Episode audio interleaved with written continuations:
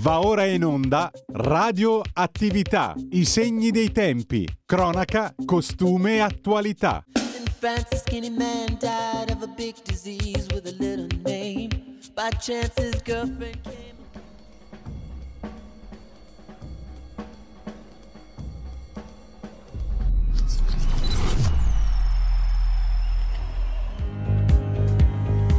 Va ora in onda la rassegna stampa.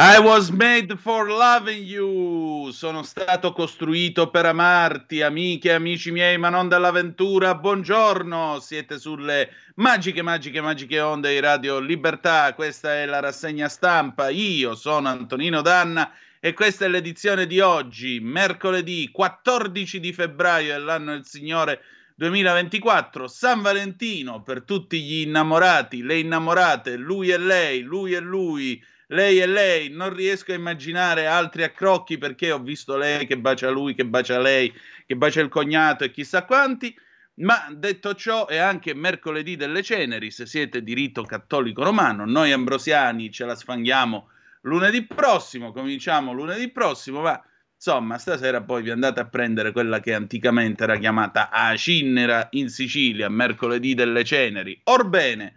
Cominciamo subito la nostra rassegna stampa, vi ricordo, date il sangue, in ospedale serve sempre, salverete vite umane, chi salva una vita umana salva il mondo intero, secondo appello andate su radio libertà punto net, cliccate su sostienici e poi abbonati, troverete tutte le modalità per sentire questa radio un po' più vostra, dai semplici otto euro mensili della Hall of Fame fino ai quaranta euro mensili del livello creator che vi permetteranno di essere coautori e co-conduttori di almeno una puntata del vostro show preferito con il vostro conduttore preferito. Infine, sulla pagina Facebook della radio ci sono tutte le istruzioni per sentire questa radio un po' più vostra, ma soprattutto per aiutare i nostri amici e fratelli armeni del Nagorno-Karabakh o Artsakh, che dir voglia, sì, quali sono stati scacciati dalla loro terra dagli usurpatori azeri.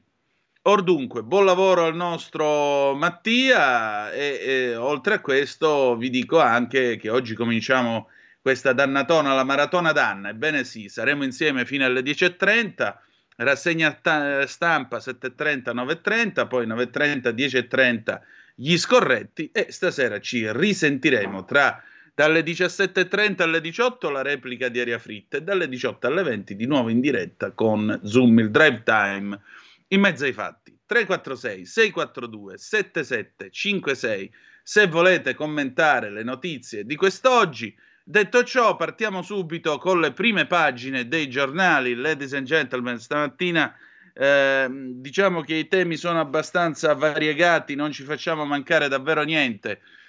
E allora, Avvenire, il quotidiano dei vescovi, eccolo qui, Il Fatto, rapporto I S M U segnala il calo di irregolari, come si muove l'Europa con uno ius soli temperato, scuola di cittadinanza, crescono i nuovi italiani, duecentoquattordicimila nel ventidue, ma un milione di studenti aspetta di diventarlo, gli ostacoli che una buona legge potrebbe rimuovere, record di lavoratori stranieri assunti. Io personalmente sono contrario, voi che cosa ne pensate? tre quattro sei, sei quattro due, sette sette cinque sei.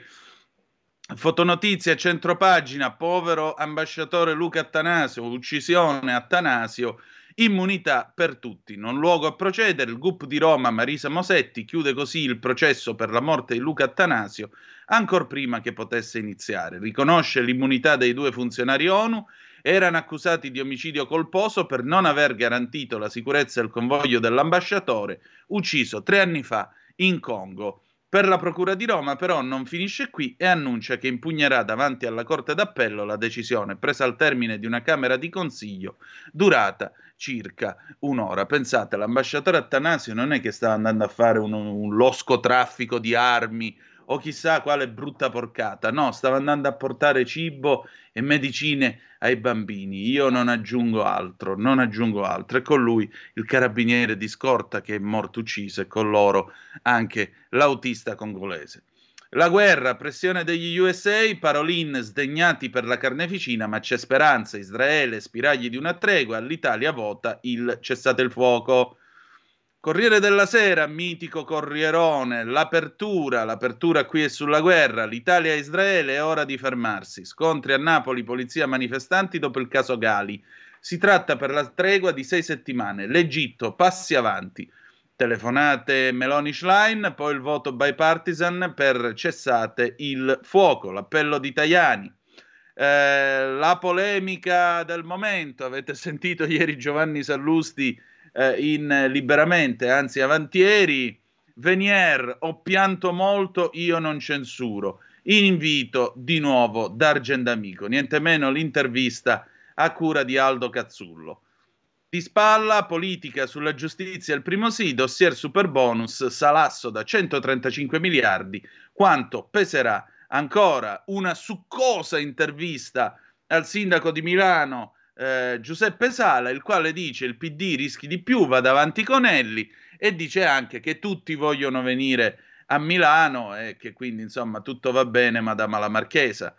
Fotonoti- eh, altra notizia drammatica, uccise madre e sorella della ragazza, l'ex fa una strage, lei si nasconde, salva. Questo giovane maresciallo della Guardia di Finanza che eh, a Cisterna di Latina ha ucciso la madre e la sorella della ex, che si è salvata rifugiandosi nel bagno.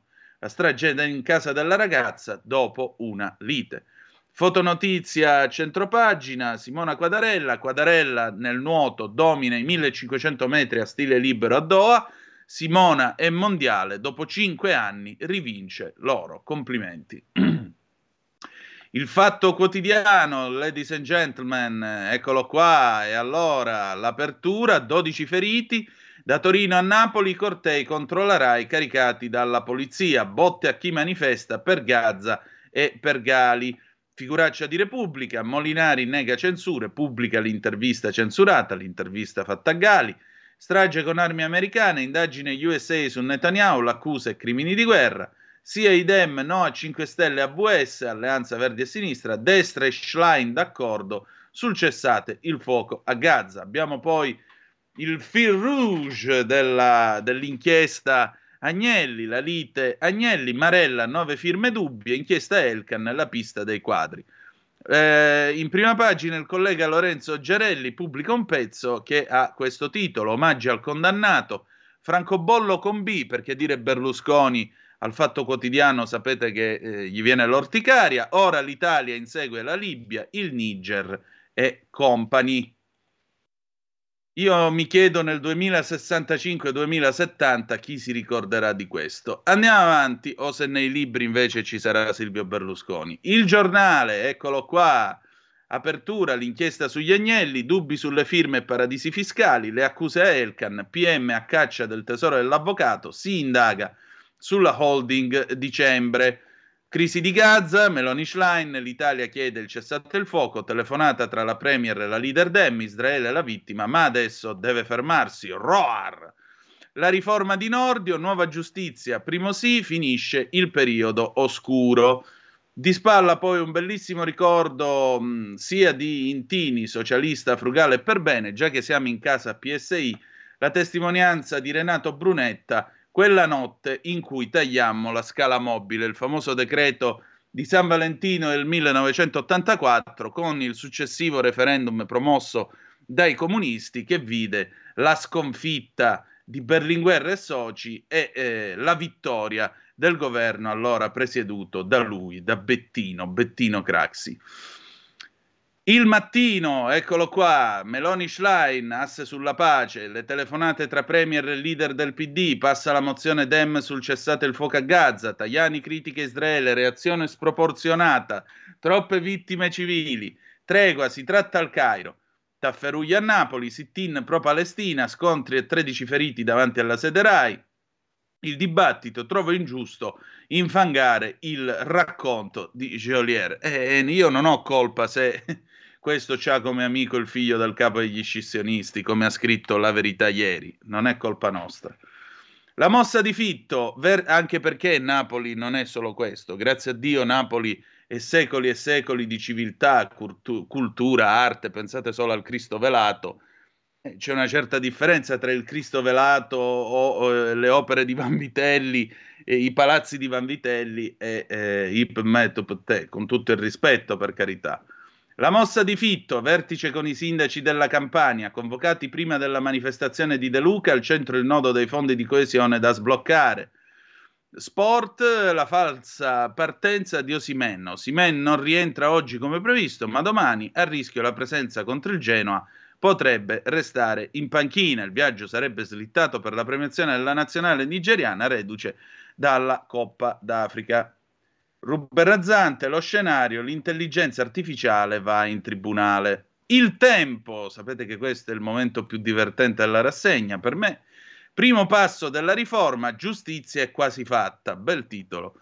Sì del Senato al D D L Nordio, soddisfatto il guardasigilli, rivoluzione garantista, via l'abuso d'ufficio, modifica al traffico di influenze, stretta sulle intercettazioni. Il viceministro Sisto, ora i cittadini saranno al centro del processo. Di spalla verso le europee, parte la caccia dei partiti ai candidati a chiappavoti. Ehm, mi pare sia uno dei due. Chi è che l'ha scritto? Mm, sì, il Fatto. Vannacci sarà candidato a Bari, molto probabilmente, oltre che in tutte le eh, circoscrizioni elettorali. Poi vedremo che cosa...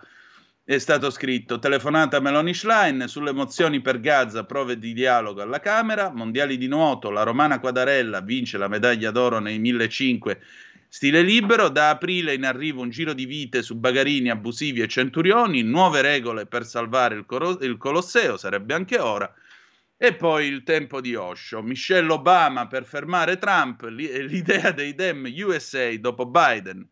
C'è Trump al telefono nella prima fotografia, in quella accanto c'è eh, Biden senza parole che lo sta ascoltando e Trump l'avverte. Occhio che gira una coppia di colore che prova a occupare le case degli anziani.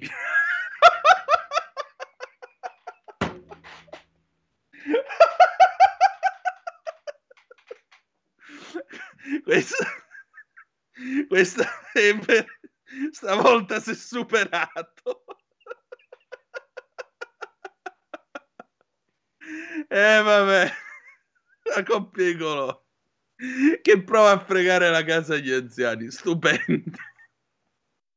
Scusate. La Repubblica, Medio Oriente, Gaza, intesa Schlein-Meloni.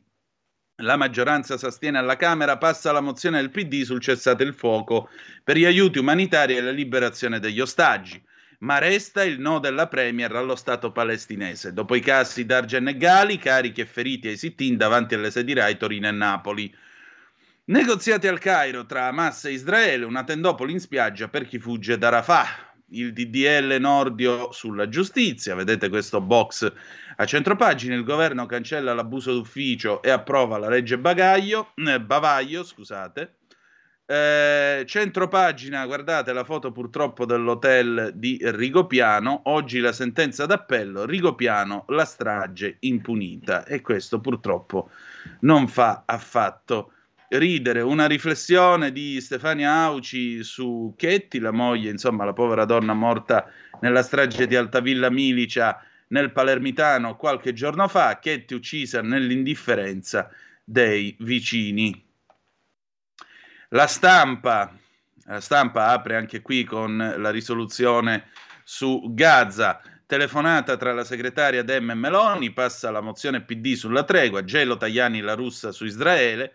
Gaza, l'Italia guidi l'azione U E. Schlein, lavoriamo per il cessate il fuoco, no alle censure, Sanremo in sintonia col paese. Effettivamente, se dobbiamo preoccuparci del fatto che Sanremo sia in sintonia o meno col paese, vuol dire che qua abbiamo risolto tutti i problemi, la mafia è stata sconfitta, tutti hanno tremila euro di pensione al mese e le strade sono lastricate d'oro. Ok, va bene, basta. Perdonate, ogni tanto mi viene questo populismo da bar, scusate, mi capita. Allora, la verità, la verità eh, va in controtendenza e pubblica eh, un'apertura diversa. I bolognesi contestano il sindaco Lepore, otto su dieci bocciano i trenta all'ora, ma il Nobel, del, eh, ma il Nobel delira sui pedonicidi. Sondaggio, la città lumaca piace solo al Nobel Parisi, che per difenderla si inventa un nuovo reato e una teoria più bizzarra di quella della pasta nell'acqua tiepida. Chi uccide i pedoni è maschio, l'auto è una forma di patriarcato. Ora, eh, professore, io le voglio bene, lei è un Nobel, per carità, però forse oltre a studiare la fisica dovrebbe rist- ricordarsi un pochettino di storia della lingua italiana. L'automobile non è patriarcale, l'automobile non è maschio.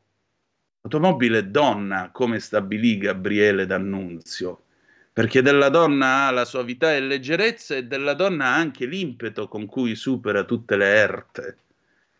Caro professor Parisi, cioè già lei non è che ne capisse tanto di laicità del pensiero, visto che fu tra i, film, tra i firmatari, anzi non dico che non ne capisse tanto, diciamo già in tema di laicità del, del, del pensiero, di libertà di espressione del pensiero, lei non è che è stato tanto morbido, visto che è stato tra i firmatari di quella lettera che impedì a Ratzinger da Papa di andare eh, a inaugurare l'anno accademico alla Sapienza. E vabbè, Ratzinger non ci andò e voi siete rimasti in braghe di tela, voi firmatari, perché comunque ricevere il rifiuto di un papa dopo una lettera del genere, perdonate, per me è una brutta figura.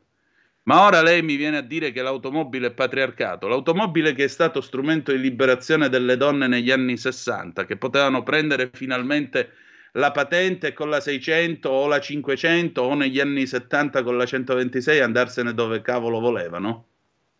Vabbè. E voi donne con la patente, vi sentite patriarcali al volante? Scrivetecelo, tre quattro sei sei quattro due sette sette cinque sei.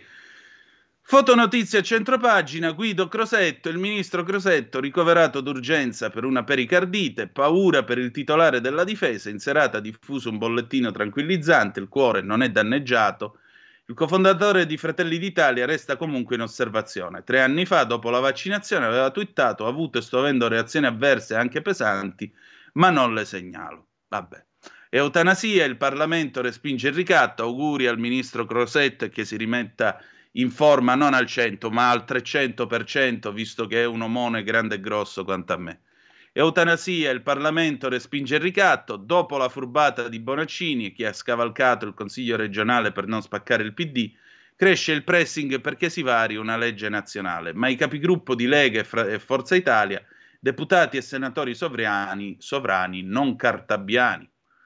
Andiamo in giù, ecco, questa è un'altra notizia che francamente lascia molto perplessi, perché lascia molto riflettere sull'argomento. Ovviamente c'è un box con il povero ambasciatore Attanasio, omicidio Attanasio, immunità agli imputati dell'ONU, e Paolo Del Debbio racconta questa notizia veramente assurda, e, e, e purtroppo non per Paolo Del Debbio, ma proprio per il contenuto. Eh, cioè non è colpa di Paolo Del Debbio, è colpa del contenuto che egli va a raccontare. Aggredisce una giovane, sentite qua, aggredisce una giovane, prende a calci chi la soccorre, ma non c'è pericolosità sociale. Se la P M manda libero il violentatore somalo.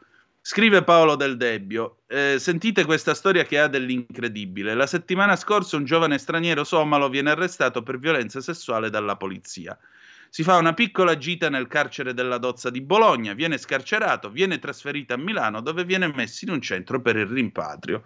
E poi il resto ve lo racconto più tardi, veramente una notizia incredibile. Eh, libero, chiudiamo con Libero, il tesoro espatriato, Agnelli in paradiso fiscale, dalle Isole Vergini a Liechtenstein, i magistrati fanno l'elenco delle società dove finivano i soldi della famiglia. John Elkann faceva pagare i domestici della madre alla ex Fiat. Fotonotizia centropagina, assalto alla Rai dei Progazza, la polizia usa i manganelli, nella striscia di Gali finisce a mazzate.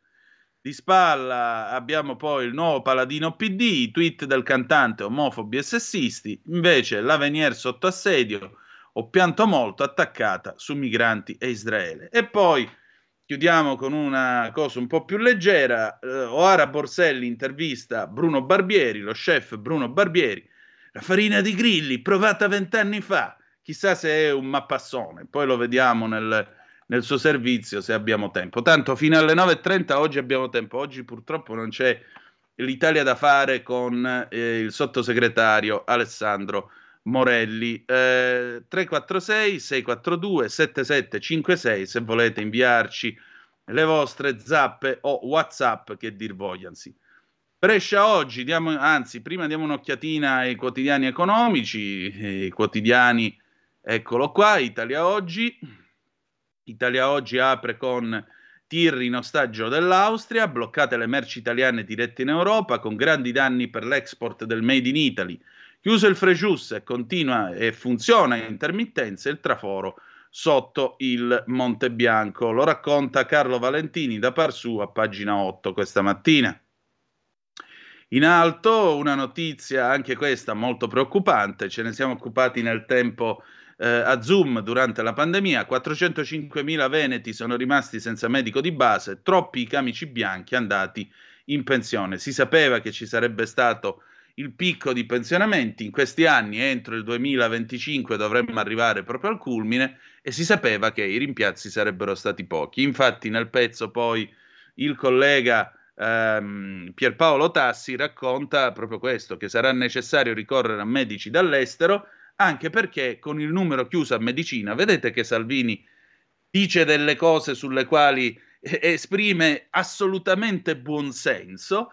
Siccome c'è il numero chiuso a medicina, chiaramente medici ne escono di meno. Poi parliamo anche dei tempi che ci vogliono giustamente per le scuole di specializzazione. Questo era un discorso che doveva essere già affrontato quattro anni fa, in piena pandemia.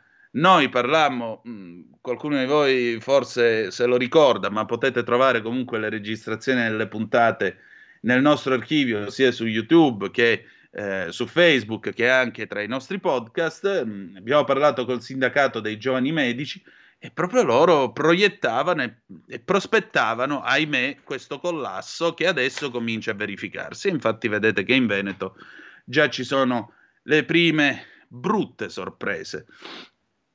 Alessandra Ricciardi intervista lo storico Loris Zanatta, il vero scopo del viaggio in Italia di Milei era il Vaticano.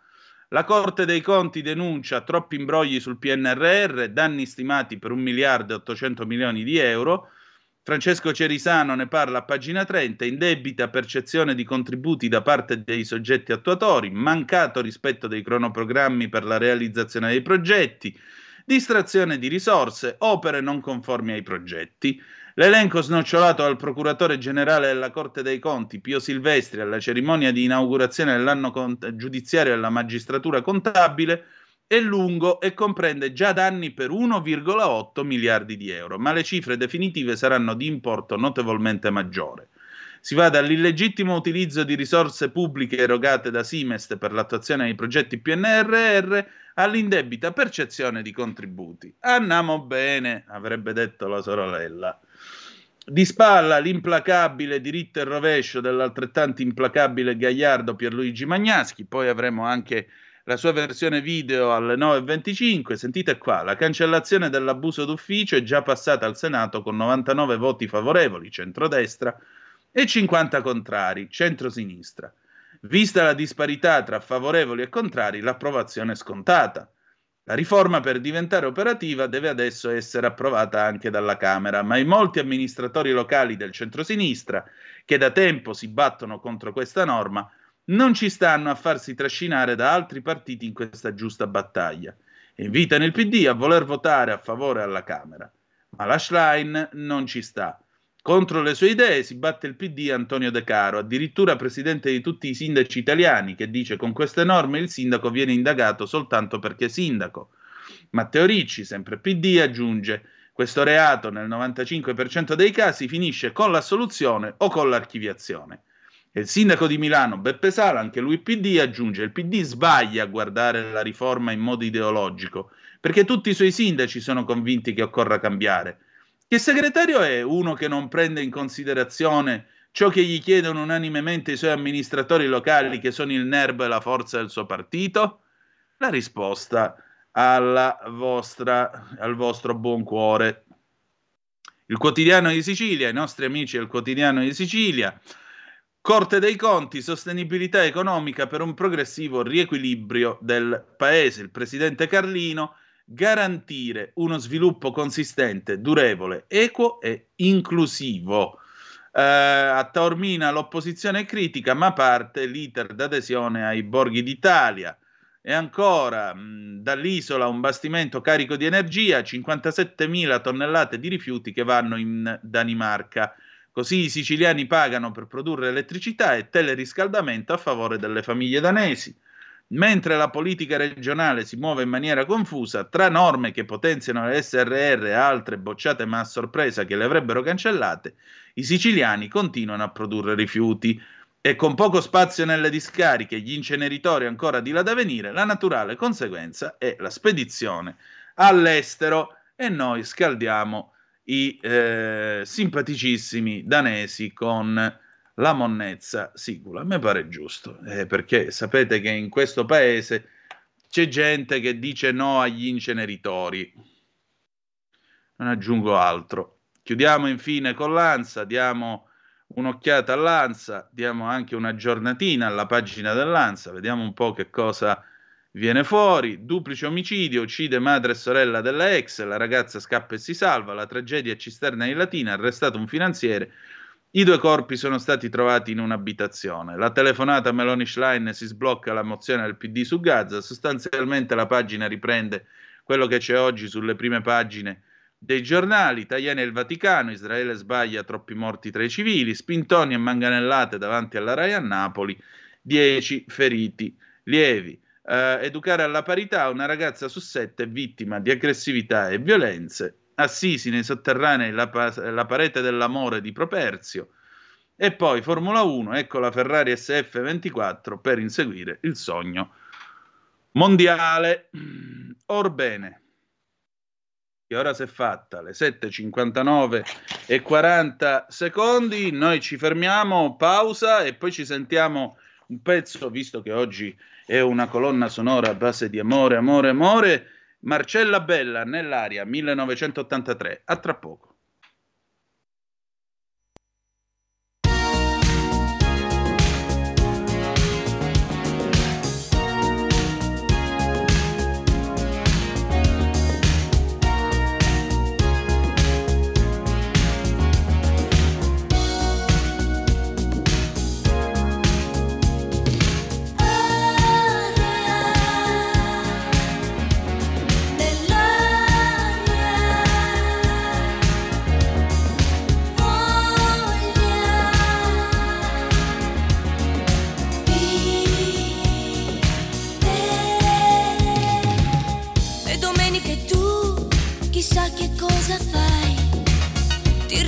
Sto sempre lì che mi dici che mi vuoi. La mia voglia è grande e scandalosa ormai. C'è una gatta accanto a me e non rinuncia a lei.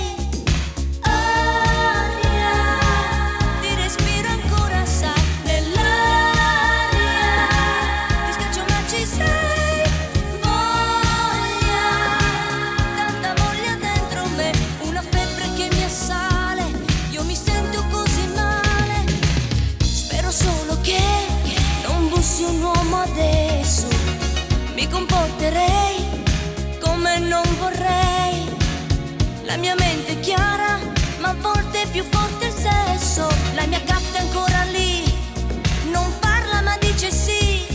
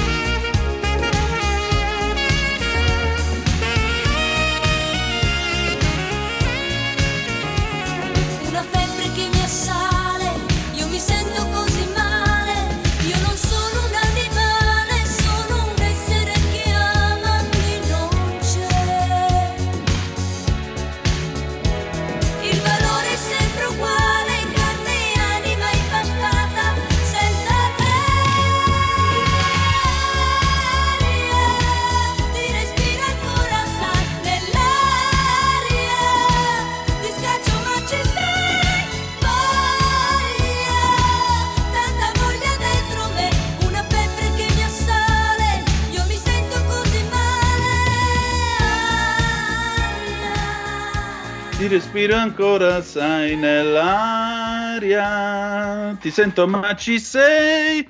Le otto, tre minuti e cinquantadue secondi, sempre sulle magiche, magiche, magiche onde di Radio Libertà. Antonino Danna al microfono con voi in questo San Valentino duemilaventiquattro. Ladies and gentlemen, mi raccomando, continuate a scriverci al tre quattro sei, sei quattro due, sette sette cinque sei, le vostre zappe, poi daremo un'occhiatina a quello che ci avete scritto. Prego la regia poi di girarmele eh, via WhatsApp. Andiamo a vedere Brescia oggi, diamo un'occhiatina anche ai quotidiani locali. Oggi abbiamo tutto il tempo. We have all the time in the world. Eh, Brescia oggi col piano città sicure, più agenti per Brescia, troppe risse in centro. Corriere del Mezzogiorno, Campania, presidio per Gaza, scontri davanti alla sede Rai. Corriere del Mezzogiorno, Puglia, Ateneo Aldo Moro, all'università prof con meno poteri.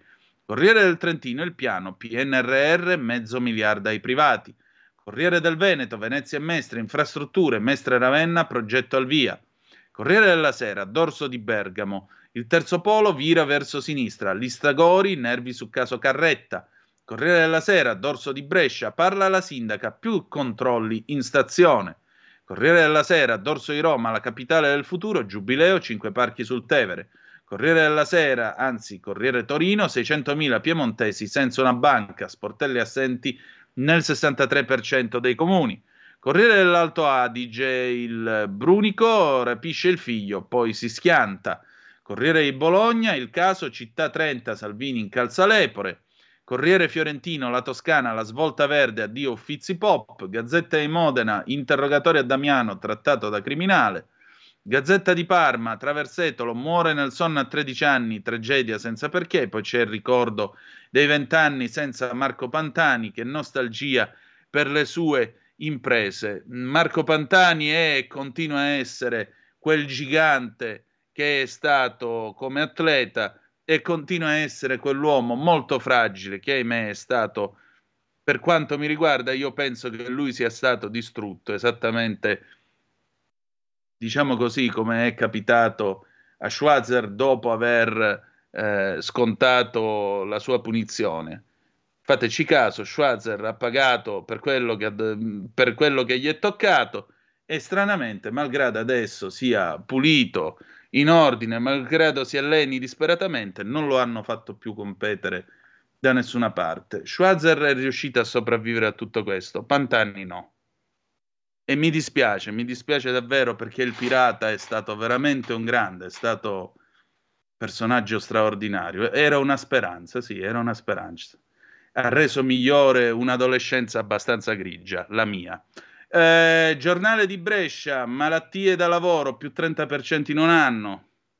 Gazzettino, nuova Romea targata ANAS e il Papa a Venezia per la Biennale del Carcere. Giornale di Vicenza, il liceo classico tiene, ma mettere il turbo sono tecnici e professionali. Il Giorno, Milano e Metropoli, Israele, dialogo aperto tra Meloni e Schlein. Il Piccolo di Trieste, Varsila ha rinviato il tavolo, nuovo scenario con l'entrata di M S C, fa saltare il confronto a Roma, i sindacati, serve chiarezza. Il Tirreno, i social come una droga, a rischio settantamila toscani. La Nuova di Venezia e Mestre, spiagge già l'ora dei ricorsi. La Prealpina, Lombardia senza sportelli. La Provincia, giardini al lago si comincia, nuovo parco per la città. La Provincia di Cremona, costrette a vendersi aguzzini alla sbarra. Provincia di Lecco, tornano bici e monopattini, rete tra Lecco e Malgrate. Provincia di Sondrio, comuni con pochi abitanti, venticinque per cento a rischio scomparsa. Repubblica Bari, leccese, odio le imposizioni, ora la politica torni al centro. E chiudiamo con la Repubblica di Palermo, le ultime ore di Antonella, il testimone, un uomo ha incontrato la moglie in Barreca il giovedì pomeriggio, poco prima della strage di Altavilla. Lei non stava bene qui, voleva andare via. Le torture, gli inquirenti hanno trovato nella villetta le prove delle sevizie, ferri da camino, fili elettrici, catene, il ritratto della coppia complice, lui non usciva mai da casa. Altra storia veramente piena di eh, dolore, piena di dolore. Allora, andiamo a vedere adesso gli argomenti del giorno, sfogliando le testate, e in particolare cominciamo allora con eh, la guerra, già che ci siamo. A proposito della guerra, andiamo allora sul Corriere, vediamo che cosa è accaduto. C'è stato questo scambio prima di WhatsApp tra eh, la Schlein e la Meloni, poi alla fine il risultato qual è? Ecco qua il Corriere, pagina due, cessate il fuoco a Gaza, passa il testo voluto dal P D. Tajani, reazione di Israele sproporzionata, troppe vittime civili, Parolin, basta carneficina. Che cosa è accaduto? La svolta è avvenuta dopo due colloqui telefonici tra la segretaria del P D e la premier Giorgia Meloni. I centocinquantanove deputati della maggioranza di centrodestra si sono astenuti sulla parte del testo Dem che reclamava il cessate il fuoco, che è passato con centoventinove voti delle opposizioni. Se la Presidente del Consiglio non avesse invertito la rotta seguita finora dal governo, il cessate il fuoco non sarebbe stato approvato. Ma Meloni ha deciso di mediare con Schlein. Per raggiungere questo obiettivo il P D ha riformulato quel passaggio e lo ha cambiato così. Il Parlamento impegna il governo a sostenere ogni iniziativa volta a perseguire la liberazione incondizionata degli ostaggi israeliani e a chiedere un immediato cessate il fuoco umanitario a Gaza al fine di tutelare l'incolumità della popolazione civile, garantendo altresì la fornitura di aiuti umanitari continui, rapidi, sicuri all'interno della striscia. Nella versione originaria la liberazione degli ostaggi non precedeva la richiesta del cessate il fuoco. Una modifica che non stravolgeva il testo e che il P D ha ritenuto di poter fare. Dunque una vittoria per Schlein, visto che nella mozione della maggioranza non c'era nessun riferimento al cessate il fuoco. Ma che il clima stesse cambiando, anche nel centrodestra, si è capito quando in mattinata Antonio Tajani, intervistato da Radio uno, aveva criticato il governo Netanyahu. A questo punto la reazione di Israele è sproporzionata, ci sono troppe vittime che non hanno nulla a che fare con Hamas. Scusate. Secondo il ministro degli esteri, Israele dovrebbe evitare rappresaglie contro la popolazione civile palestinese. Non credo, ha poi precisato Tajani, che ci sia genocidio, ma certo Israele sbaglia perché sta provocando troppe vittime civili.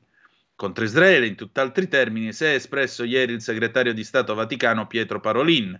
Siamo tutti sdegnati per quello che sta succedendo, per questa carneficina. Dobbiamo avere il coraggio di andare avanti e di non perdere la speranza. Ci tiene invece a sottolineare che comunque il centrodestra non lascia Israele da solo e il presidente del Senato Ignazio La Russa. Ci opporremo a ogni tentativo di isolamento di Israele. Alla Camera, dopo l'approvazione del cessate il fuoco, sono poi passate altre mozioni.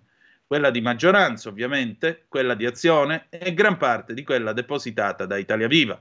Sostanzialmente bocciate, tranne per alcuni capoversi dei dispositivi, le mozioni dei rossoverdi e del Movimento cinque Stelle, che è rimasto spiazzato dall'iniziativa del Partito Democratico. Questo è il quadro della vicenda. Il Corriere sente con il collega Massimo Gaggi il politologo Ian Bremmer, presidente di Eurasia Group, e dice: una tregua può arrivare, poi la guerra riprenderà. Netanyahu è inamovibile, dice anche che Biden è un leone in gabbia. E perché? Ora ce lo spiega lui. Biden è furioso, pare che in privato dica cose tremende su Netanyahu, sì, gli dà dello stronzo, scusate l'espressione. Magari prima o poi lo farà anche in pubblico, e in una situazione terribile. Pensare che è sempre stato filo israeliano, addirittura pro-sionista. Dopo il sette ottobre pronto a tutto per Israele, ma dopo quattro mesi di conflitto feroce, con perdite civili così massicce, una guerra difficilmente finirà prima delle presidenziali del prossimo novembre. Biden è un leone in gabbia, all'interno è stretto tra un'opinione pubblica, anche democratica, sempre più ostile al sostegno americano a Israele, e un congresso nel quale è fortissima la componente filebraica. E come può frenare Netanyahu? Potrebbe minacciare di sospendere gli aiuti, ma l'incidenza U S A sul bilancio della difesa dello Stato ebraico è appena del dodici per cento, non è decisivo. L'America però ha la regia del riavvicinamento dell'Arabia Saudita a Israele, essenziale per la futura convivenza pacifica di uno Stato ebraico circondato dal mondo arabo. Anche qui Biden ha pochi margini. Oggi per Riyadh il rinnovo dell'accordo militare con gli Stati Uniti è prioritario rispetto alla normalizzazione dei rapporti con Israele. Per far passare le nuove forniture militari, la Casa Bianca ha bisogno del voto del Congresso e quindi delle sue componenti filo-ebraiche. A proposito di Congresso, dopo gli scontri delle scorse settimane, il Senato ha approvato un testo bipartisan votato da democratici e metà dei repubblicani che stanzia novantacinque miliardi di dollari di aiuti militari a Ucraina, Israele e Taiwan. Alla Camera, lo speaker trumpiano Mike Johnson fa muro. Come finirà? Non ci sono anche in quest'aula conservatori fedeli alle alleanze fin qui cementate dagli U S A, anche a costo di sfidare le ire di Trump? Il testo del Senato, conclude Bremmer, non passerà alla Camera. I repubblicani faranno di tutto per non metterlo in votazione. Credo che il negoziato sugli aiuti militari riprenderà quota a marzo, quando, con le nuove scadenze di bilancio, bisognerà trovare un accordo per continuare a finanziare l'attività del governo. E quindi l'assalto alla diligenza è eh, classica espressione da finanziaria italiana, ma la possiamo usare anche per loro, è rinviato a marzo, quando finisce l'anno fiscale. E su quanto riguarda la guerra, un'ultima cosa, ultime due cosuzze, sempre il Corriere della Sera, riparte il dialogo, progressi sulla tregua.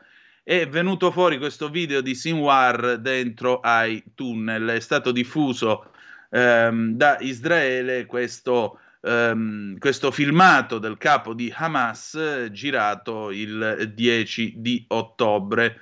Mm, in particolare i servizi israeliani dicono che Sinwar abbia perso i contatti e non abbia potuto valutare la proposta eh, precedente per quanto riguarda le ultime le ultime negoziazioni. In particolare vediamo un po' dove, dove possiamo trovare uh, questa, questa notizia. Ecco qui, Lo avrebbero riconosciuto dalle orecchie, anche se la luce è poca, l'illuminazione nel buio della galleria arriva dalle torce tenute dal gruppo. Yahya Sinwar con la moglie, i, fig- i tre figli, la bambina tiene in braccio una bambola, e uno dei fratelli. Il video diffuso dall'esercito risalirebbe al dieci di ottobre, i primi di questi centotrenta giorni di guerra.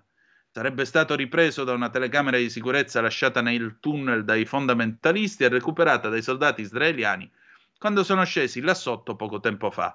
Altre immagini mostrano le stanze in cui stava Sinwar, sotto Khan Yunis, materassi, bagni, vestiti di ricambio, sacchi con milioni in contanti. Le truppe che hanno ricostruito il percorso del capo dei capi di Hamas, che si muove in ciabatte e camicia a maniche corte. Non ho parole.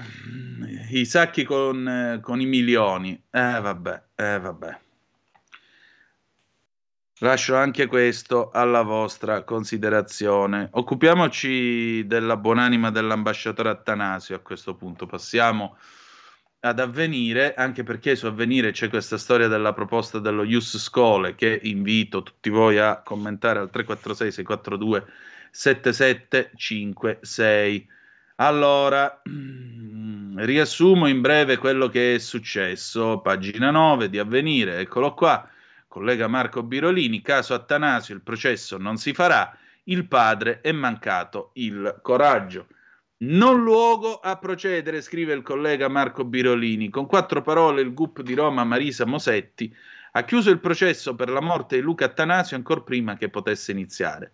La giudice ha deciso di non rinviare a giudizio Rocco Leone e Mansur Ruagaza, due funzionari del P A M, Programma Alimentare Mondiale, accusati dalla Procura di omicidio colposo per non aver adeguatamente garantito la sicurezza dell'ambasciatore, ucciso in un agguato nel nord-est del Congo insieme al carabiniere di scorta Vittorio Iacovacci e all'autista Mustafa Milambo il ventidue febbraio duemilaventuno. Senza processo non si potrà nemmeno entrare nel merito delle accuse. Il P A M, agenzia ONU che dal millenovecentosessantuno ha sede proprio a Roma, e che da sempre ha nell'Italia uno dei suoi principali sponsor, ha alzato lo scudo dell'immunità sopra la testa dei suoi due funzionari. La giustizia italiana ha preso atto, anche sulla base di un parere della Farnesina, secondo cui il diritto consuetudinario internazionale depone a favore della, maggior- della mancanza di responsabilità dei dipendenti dell'ONU. Non luogo a procedere per difetto di giurisdizione, ha stabilito il G U P. Persino in un caso di triplice omicidio come questo, la cui dinamica non è mai stata chiarita, anche perché offuscata da contraddizioni, omissioni e reticenze assortite. Nelle settimane scorse l'ONU aveva alzato il pressing, facendo capire all'Italia, senza tanti complimenti, che se avesse perseverato sulla strada penale sarebbe andata incontro a gravi violazioni dei trattati sottoscritti. Trasparenza e ricerca della verità sembrano insomma essere state sacrificate sull'altare della diplomazia e degli equilibri sottili tra Nazioni Unite e Stati membri. Eppure, secondo la Procura, che ha subito annunciato il ricorso in Corte d'Appello contro la decisione del gruppo, del G U P, le responsabilità penali dei due funzionari erano chiare. Ruagaza e Leone, scrive il P M Sergio Colaiocco, omettevano di adempiere ai doveri loro imposti dei protocolli di sicurezza dell'ONU e del P A M. Nello specifico, i due avevano chiesto l'autorizzazione della missione solo la serata del ventuno e non settantadue ore prima, come prescritto in caso di presenza di soggetti esterni al P A M, indicando al posto dei nominativi dell'ambasciatore Attanasio e carabiniere Iacovacci quelli di due dipendenti P A M, così da indurre in errore gli uffici locali del Dipartimento di Sicurezza delle Nazioni Unite in ordine alla reale composizione del convoglio. Ruagaza e Leone evitarono anche di informare, avrebbero dovuto farlo almeno cinque giorni prima del viaggio, i militari della missione di pace MONUSCO, che avrebbe fornito indicazioni specifiche in materia di sicurezza, informando gli organizzatori dei rischi connessi, e soprattutto avrebbero dato indicazioni sulle cautele da adottare, come una scorta e veicoli corazzati. Perché Leone e Ruagaza non seguirono queste elementari regole, nonostante la zona di Goma dove si verificò l'attacco fosse notoriamente instabile e pericolosa? Se la Corte d'Appello non ribalterà la decisione del G U P, la domanda resterà senza risposta. Il padre Luca Attanasio, eh, Salvatore Attanasio, ha commentato: è mancato il coraggio. Non ci fermeremo, questo è certo, non importa contro chi dovremo andare, oggi ha perso la giustizia, ma si è anche sprecata un'occasione per far valere la dignità del nostro paese. Nonostante tante promesse sulla ricerca e la verità, l'Italia si è tirata indietro al primo scoglio. Eppure è stato ucciso un suo rappresentante insieme a un suo servitore e al povero autista. Ci sono troppi elementi che stridono in questa vicenda che non può scivolare nell'oblio. Un abbraccio alla famiglia Attanasio. Le otto, venti minuti, cinquanta secondi è ora di Qui Parlamento con l'onorevole Simona Luizzo.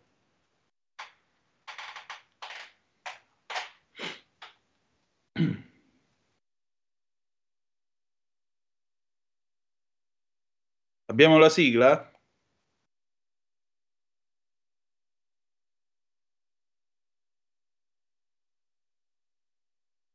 Non abbiamo la regia, mi dici qualcosa?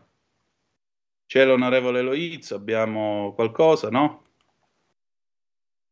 Tutto tace. E vabbè.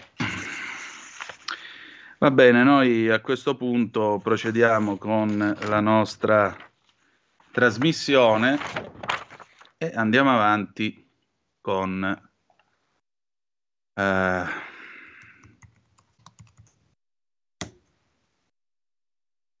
andiamo avanti con eh, il, nostro, il nostro programma. Che dovevamo fare?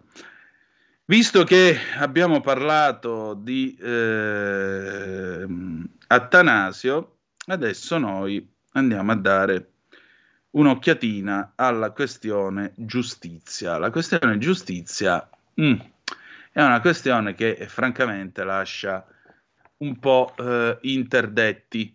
Perché? Perché eh, chi la guarda in un modo, chi la guarda in un altro, chi la vuole cotta, chi la vuole cruda, e adesso noi andiamo a vedere un pochettino che cosa succede. Cominciamo con il Fatto Quotidiano, che naturalmente dal suo punto di vista eh, finisce per stigmatizzare tutto quanto, finisce per vedere in questa decisione Eh, la, la, la, come possiamo dire il, il bavaglio. Ecco, qui vediamo un po' se troviamo eh, il pezzo. Io me l'ero segnato.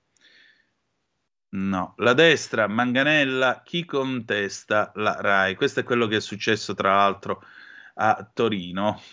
Andiamo invece, no, vi voglio dare intanto questa notizia, eccolo qua, eccolo qua, il colpaccio di destra e renziani. Vi do anche questa notizia al Fatto Quotidiano. Verso le europee la Lega lancia Vannacci a Bari. Matteo Salvini lancerà la candidatura del generale Roberto Vannacci a Bari durante un evento elettorale che si terrà a marzo per aprire la campagna al sud in vista delle elezioni europee. La corsa del generale non è stata ancora ufficializzata, ma il leader della Lega ne ha parlato martedì scorso durante una riunione di partito col sottosegretario al lavoro e coordinatore in Sicilia Claudio Durigon e i segretari regionali del Carroccio nel Mezzogiorno. Durante la riunione Salvini ha parlato della campagna elettorale che la Lega farà al sud e delle candidature. Il Carroccio punta tutto sul capolista Aldo Patriciello. Uh, su Raffaele Lombardo degli autonomisti e Luca Sammartino in Sicilia, ma il nome da spendersi in campagna elettorale sarà proprio quello del generale autore del libro Il mondo al contrario, che si dovrebbe candidare in tutte le circoscrizioni per trainare la lista del eh, Carroccio. Durante la riunione di martedì scorso Salvini ha spiegato che il lancio della candidatura di Vannacci arriverà proprio a marzo nel grande evento della Lega Bari. Questa avverrà dopo l'uscita del libro Il coraggio vince per P M il dodici di marzo, una sorta di autobiografia del generale, che le cui tesi omofobe e razziste hanno fatto molto discutere in questi mesi. Un volume molto personale è la presentazione di P M, che accompagna il lettore alla scoperta di un uomo che ha scelto di essere incursore in ogni momento della vita. Sempre in prima linea, protagonista di scelte imprevedibili e non convenzionali, capace di realizzare l'impossibile. Se Salvini sta preparando la campagna elettorale al sud, anche Fratelli d'Italia sta preparando le liste per le europee. La prova della candidatura di Meloni sta nella corsa di cinque uomini al secondo posto in lista. Al nord-ovest correrà Carlo Fidanza, al nord-est il sindaco di Pordenone, Alessandro Ciriani, fratello del ministro Luca, al centro Nicola Procaccini, mentre al sud Denis Nesci. Nessun ministro invece sarà in lista come deciso dai vertici di partito e del governo in una riunione tra Lollobrigida, Arianna Meloni e Donzelli la scorsa settimana, mentre la Premier dovrebbe annunciare la sua corsa a maggio, proprio a ridosso della presentazione delle liste. Il, qui Parlamento salta perché eh, credo che non riusciamo a entrare in contatto con l'onorevole Loizzo, quindi pazienza. Noi procediamo, sono già le otto, venticinque minuti e cinquanta secondi, arresti difficili, abuso, bavaglio, il colpaccio di destre e renziani, vedete sempre sul Fatto Quotidiano che si parla appunto della, della riforma Nordio. La riforma Nordio passa alla Camera, arriva il sì definitivo alla norma contro la pubblicazione delle ordinanze di custodia cautelare e, e vediamo un po' che cosa... Eh, c'è scritto, alla fine ce l'hanno fatta, è arrivato il primo sì alla non riforma della giustizia, come dicono i magistrati, a firma del ministro Carlo Nordio. Ieri il via libera del Senato, ora il D D L passa alla Camera, ma non basta, sempre al Senato è passato il bavaglio dei bavagli, il divieto per i giornalisti di pubblicare le ordinanze di custodia cautelare. E la norma è inserita nella legge sulla delegazione europea che verrà licenziata oggi definitivamente da Palazzo Madama. Fu Enrico Costa, Azione, con un blitz natalizio benedetto dal governo a far inserire il bavaglio alla Camera. Ieri la norma è passata dopo che sono stati bocciati tutti gli emendamenti soppressivi presentati da P D, cinque Stelle, Verdi, Sinistra.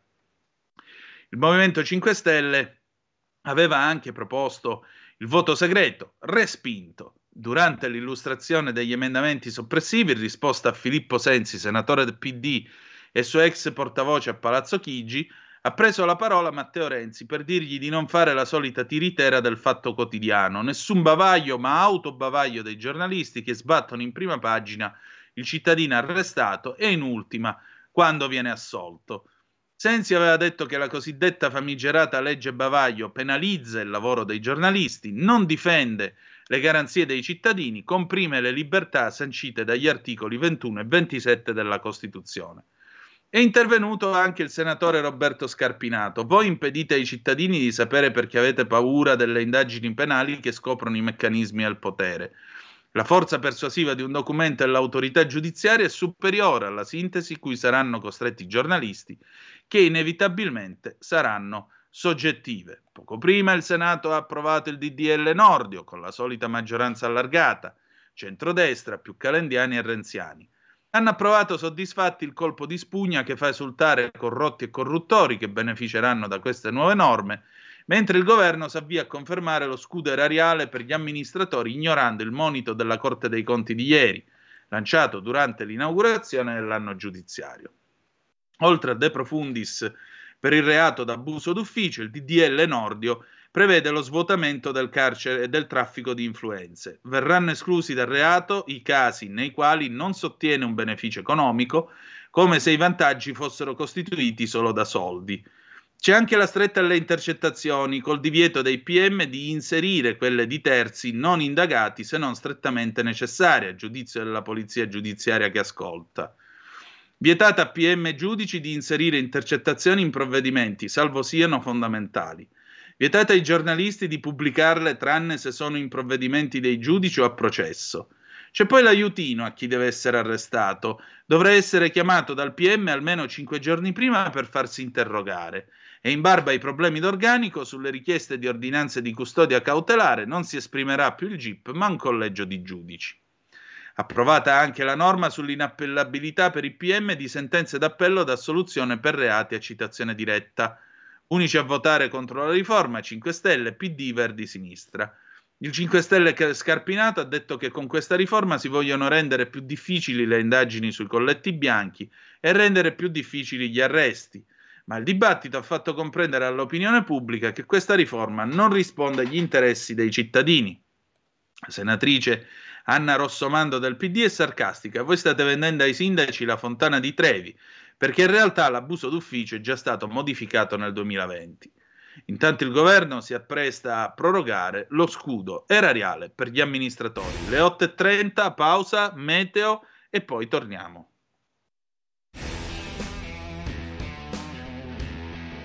La cancellazione dell'abuso di ufficio è già passata al Senato con novanta voti favorevoli centrodestra e cinquanta con contrari centrosinistra. Vista la disparità fra i favorevoli e i contrari, l'approvazione è scontata. La riforma, infatti, per diventare operativa deve adesso appro- essere approvata anche dalla Camera. Ma i molti amministratori locali del centrosinistra, che da tempo anche loro si battono per questa riforma, non ci stanno a farsi trascinare da altri partiti in questa giusta battaglia e invitano perciò il P D a voler votare a favore alla Camera. Ma la Schlein non ci sta. Contro il suo no si batte il P D Alessandro De Caro, addirittura presidente di tutti i sindaci italiani, che dice: con queste norme il sindaco viene indagato soltanto perché è sindaco. Matteo Ricci, sempre del P D, aggiunge: questo reato nel novantacinque per cento dei casi finisce con l'assoluzione o l'archiviazione.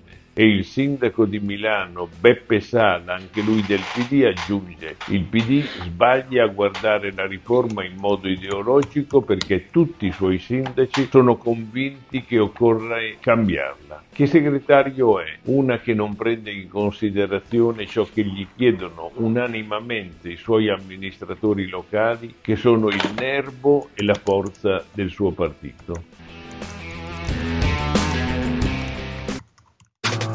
Stai ascoltando Radio Libertà, la tua voce libera, senza filtri né censura. La tua radio.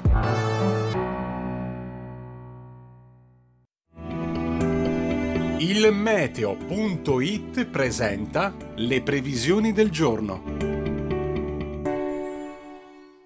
L'anticiclone Valentino, il grande protagonista della giornata, si estende praticamente su tutto il paese. Temperature in aumento. In mattinata sole prevalente da nord a sud, con cieli al massimo irregolarmente nuvolosi e senza precipitazioni associate. Nel pomeriggio poi non sono attese variazioni particolarmente degne di nota, sempre bel tempo ovunque, con presenza di poche nubi sparse. Per ora è tutto da il meteo punto it, dove il fa la differenza. Per tutti i dettagli c'è la nostra app. Un saluto e buon San Valentino da Alessandra Tropiano. Avete ascoltato le previsioni del giorno. Stai ascoltando Radio Libertà, la tua voce libera, senza filtri né censure, la tua radio.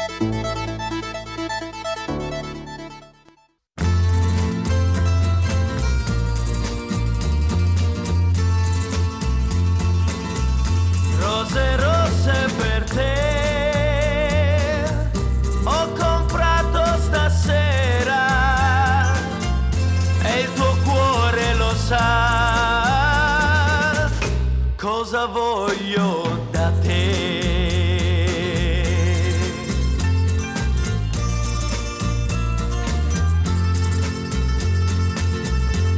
d'amore non si muore e non mi so spiegare perché muoio per te. Da quando ti ho lasciato sarà perché ho sbagliato, ma io vivo di te.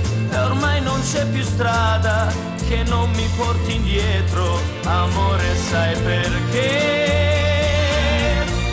Nel cuore del mio cuore non ho altro che te. Forse in amore le rose non si usano più, ma questi fiori sapranno parlarti di me. Rose, rose per te ho comprato stasera e il tuo cuore lo sa cosa voglio da te.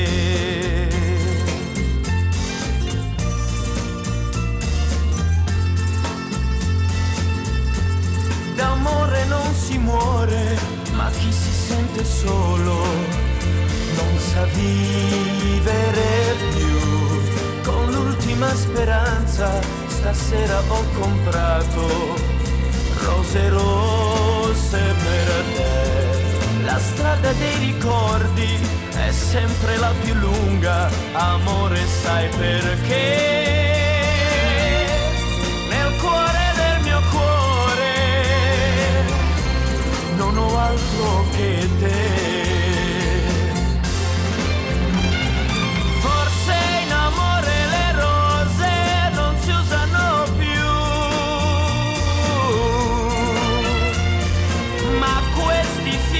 Sapranno parlarti di me, rose rosse per te, ho comprato stasera e il tuo cuore lo sa, cosa voglio da te.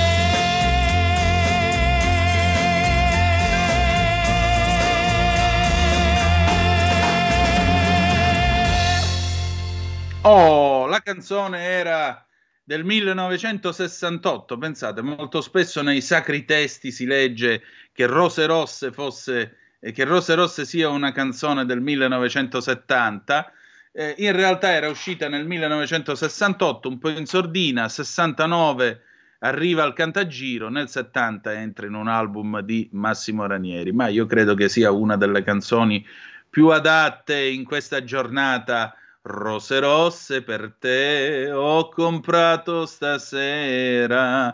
Le otto e trentasette minuti quasi qui sulle magiche, magiche, magiche onde di Radio Libertà. Abbiamo già delle zappe al tre quattro sei sei quattro due sette sette cinque sei. Assurdo che non si perseguitino i presunti traditori. Un messaggio, è un messaggio in codice per chi è, cos'è? Radio Londra. Poi Avvenire, ovvero il peggio dell'ispirazione ex cattolica, non per nulla l'ex direttore Tarquinio è candidato col P D, Mauro.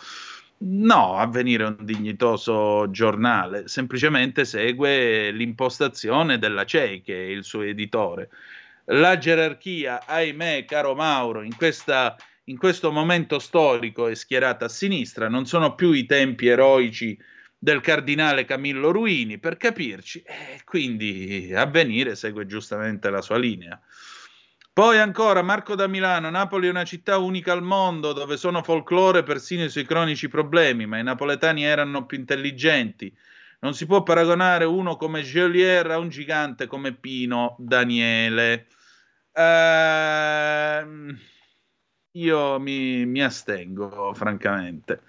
Eh, andiamo avanti con, anche perché vi giuro, cioè qui stiamo trasformando in un caso nazionale una gara di canzonette, ve prego, veramente, torno a ripetere, se, abbiamo, se trasformiamo in un caso nazionale una gara di canzonette vuol dire che davvero in questo paese i problemi seri li abbiamo, rivol- li abbiamo risolti tutti quanti, eh, non so, dal mio punto di vista mi pare di no, però eh, così è.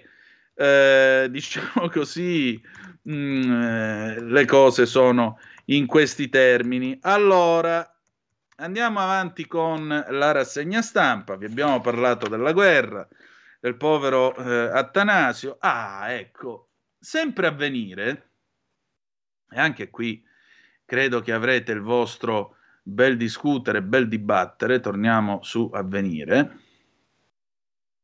Sempre Avvenire eh, si occupa di questa proposta, appunto, lo Ius Scholae.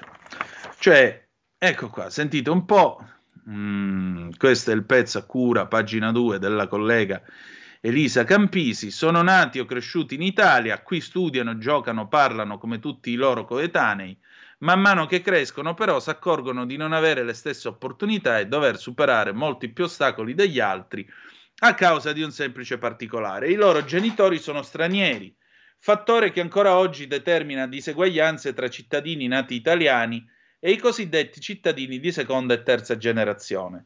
In un contesto in cui complessivamente le acquisizioni di cittadinanza sono salite nel duemilaventidue, sono stati infatti duecentoquattordicimila gli stranieri divenuti italiani contro i centoventunomilaquattrocentocinquantasette dell'anno precedente, la vera sfida resta quella di garantire lo stesso diritto, quello a diventare italiani, anche alle generazioni di giovani migranti nel limbo, tanto più che i migranti nati in Italia con cittadinanza non italiana sono oltre due terzi. Questi spunti di riflessione da cui si potrebbe partire quando si parla in tema di cittadinanza sono solo alcuni di quelli, di quelli emersi ieri alla presentazione del ventinovesimo rapporto sulle migrazioni duemilaventitré, elaborato da Fondazione I S M U. Il fatto che sia il ventinovesimo, ha spiegato Giovanni Azzone, presidente della Fondazione Cariplo al convegno, evidenzia che si tratta di un fenomeno strutturale e come tale va trattato. L'esito dipenderà da come viene interpretato e gestito. Un dato colpisce più di tutti. Nonostante l'aumento dei flussi migratori, al primo gennaio duemilaventitré gli stranieri presenti in Italia erano circa cinquantacinquemila in meno rispetto alla stessa data del ventidue, con una discesa a circa cinque milioni e settecentosettantacinquemila unità. A prevalere infatti è stato l'effetto delle regolarizzazioni. Grazie alle nuove acquisizioni di cittadinanza, la popolazione irregolare è infatti diminuita, attestandosi sulle quattrocentocinquantottomila unità. Un segno positivo che denota come, nonostante alcune diseguaglianze, permangano il processo di integrazione, cioè nonostante alcune disegua- diseguaglianze permangano, il processo di integrazione sia finalmente partito. Torna invece a crescere il numero degli alunni con background migratorio nelle scuole italiane, pari al dieci virgola sei per cento del totale degli iscritti. Nell'anno scolastico duemilaventuno ventidue si sono attestati oltre quota ottocentosettantamila, e col ritmo attuale in circa un decennio si potrà arrivare a un milione. La maggior parte di questi alunni con cittadinanza non italiana è nata in Italia, sessantasette virgola cinque per cento, e quasi la metà, quarantaquattro per cento, è d'origine europea. Questi dati evidenziano il significativo contributo della popolazione straniera contro il calo demografico del nostro paese. Poi c'è l'altra faccia della medaglia. Gli alunni con background migratorio rischiano maggiormente un abbandono scolastico precoce o di diventare NEET, giovani tra quindici e ventinove anni, che non studiano e non lavorano. Le persone che hanno acquisito la cittadinanza nel ventidue sono state circa duecentoquattordicimila, quindi non è vero che i bambini stranieri poi non diventano italiani, premette Giancarlo Blangiardo, presidente Fondazione I S M U. Per capire cosa occorre fare adesso nel cantiere della cittadinanza, Blangiardo parte dalla legge di riferimento in materia, la novantuno del novantadue, che ha una sua filosofia di fondo, quella cioè secondo cui i bambini possono avere la cittadinanza dei genitori fin tanto che sono minorenni. Si stabilisce inoltre che se almeno uno dei due, madre o padre, acquisisce la cittadinanza, la trasmette direttamente al figlio minore convivente. Circa il quaranta per cento dei minori ottiene la cittadinanza così. Dopodiché è pur vero che abbiamo una legge pensata quando l'Italia non era ancora un paese di immigrazione. È lo stesso Blangiardo a dirlo. La norma andrebbe aggiornata, per esempio riducendo il termine di dieci anni minimo di residenza continuativa in Italia per poter accedere alla cittadinanza. Per tendere la mano a chi è nato o cresciuto in Italia, secondo Blangiardo, si potrebbe inoltre snellire la burocrazia. Pensiamo allo sport. Se uno è minorenne, risiede qui e vuole giocare nella nostra nazionale, chi se ne importa se non ha la cittadinanza italiana?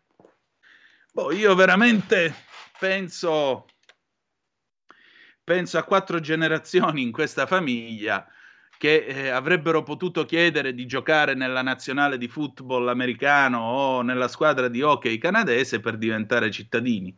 Chi cazzo gliel'ha fatto fare di andare a faticare come tutti gli altri milioni di italiani che sono passati da Ellis Island o che sono stati selezionati severamente dalle autorità del Canada e di tutti gli altri paesi dove siamo emigrati? Chi gliel'ha fatto fare di andare a lavorare, integrarsi, imparare la lingua, imparare usi e costumi, rispettare le leggi, eccetera, eccetera? Sarebbe bastato entrare in nazionale o sarebbe bastato andare a scuola? Boh, io veramente davanti a queste cose, scusate, ma non è una questione di razzismo, è una questione di esperienza. Perdonate, trovo che tutto questo non sia serio. Contrario.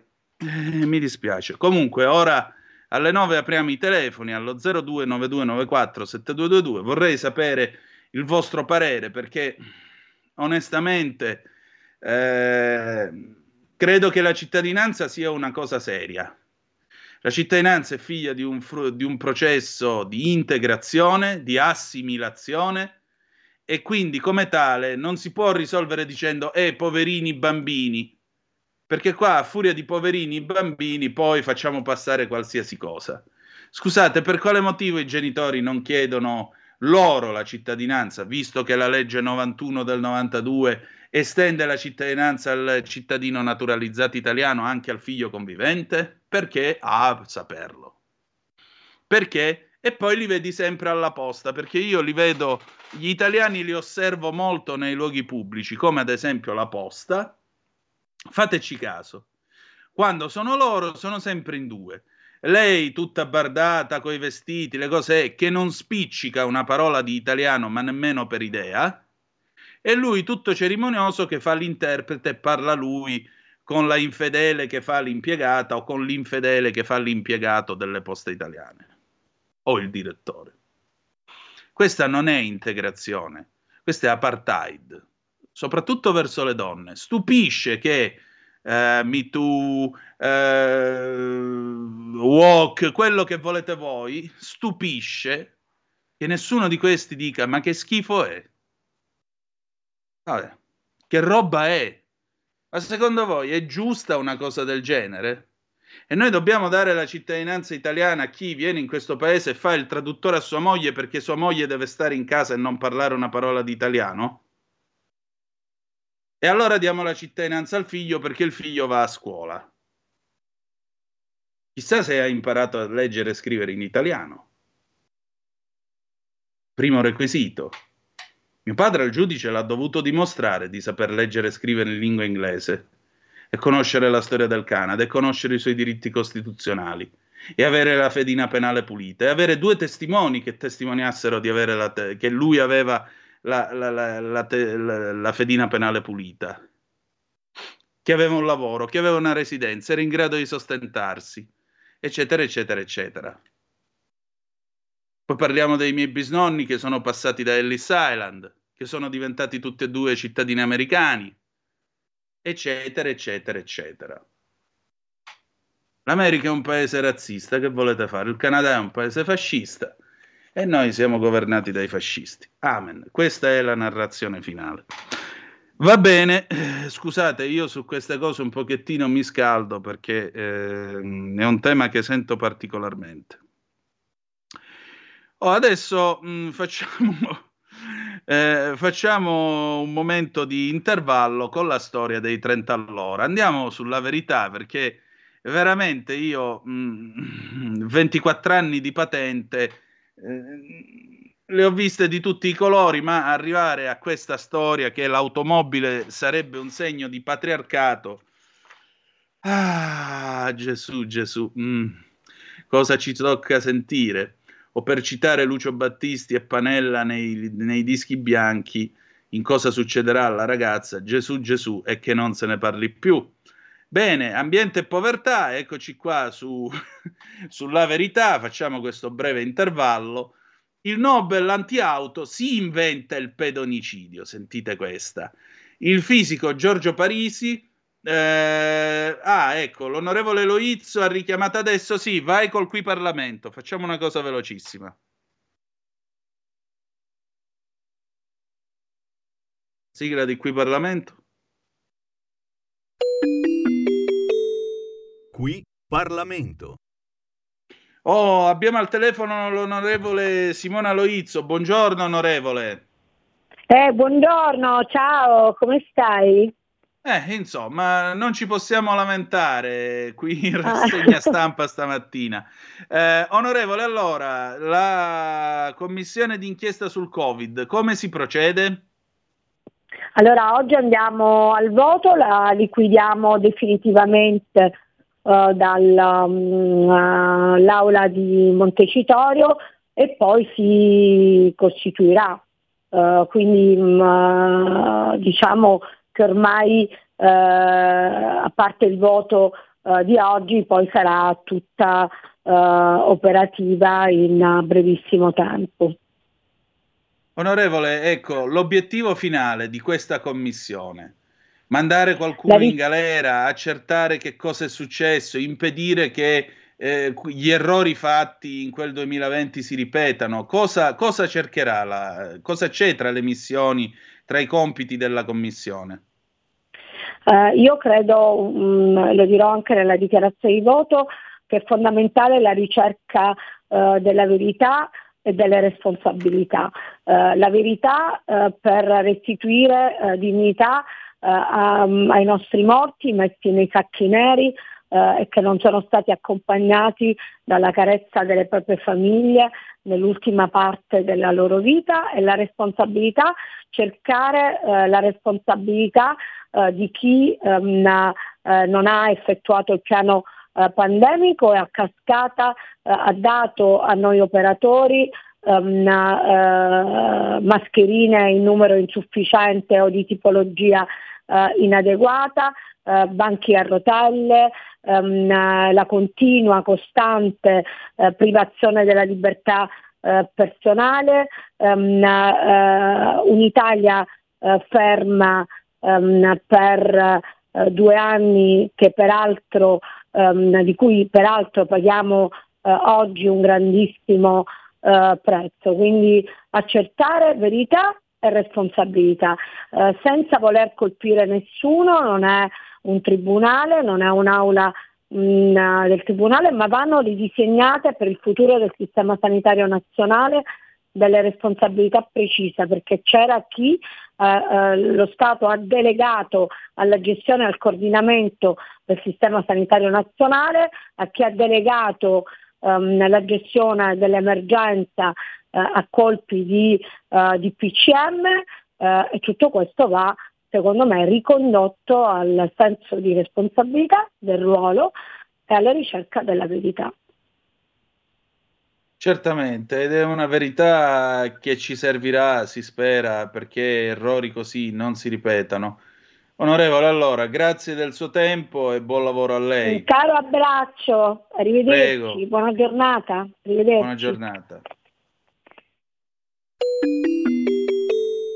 Qui Parlamento.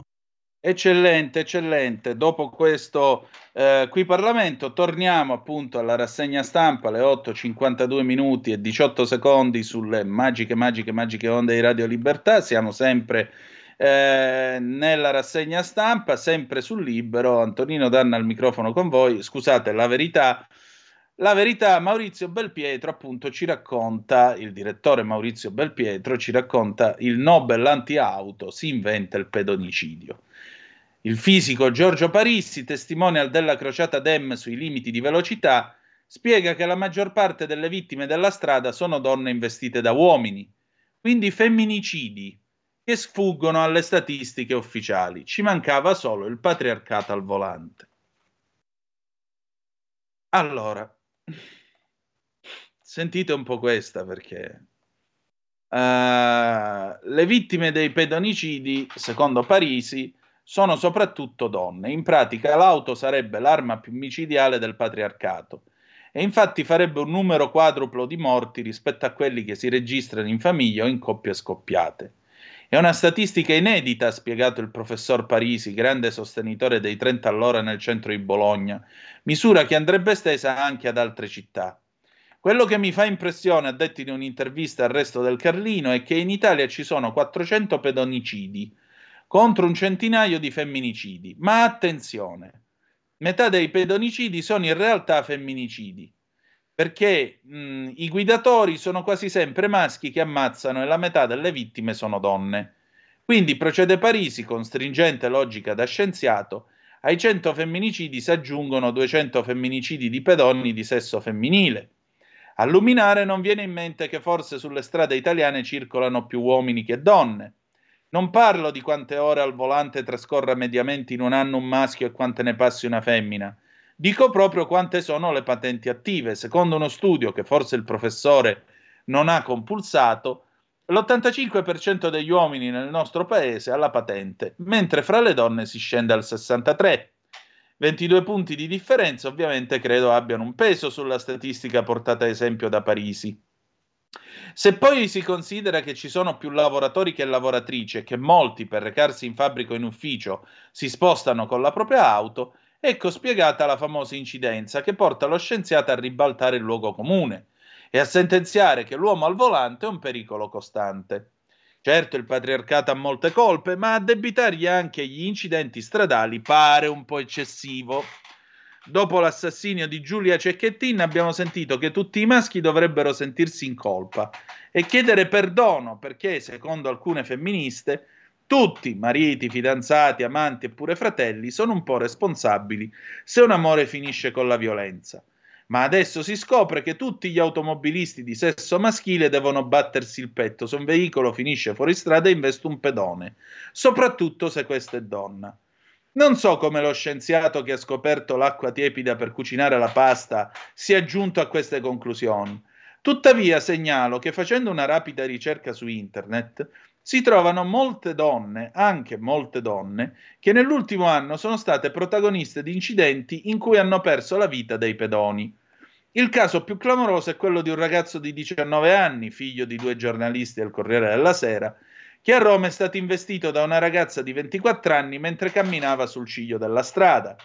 A Santo Stefano di Cadore, Angela Hutter, tedesca a bordo di un Audi, ha ucciso nonna, figlio e pure nipotino sul marciapiede. A Trento una donna ha investito un'altra donna, mentre a Casalnuovo una mamma ha ucciso in un parcheggio la figlia di sei anni mentre guidava l'auto pur non avendo la patente.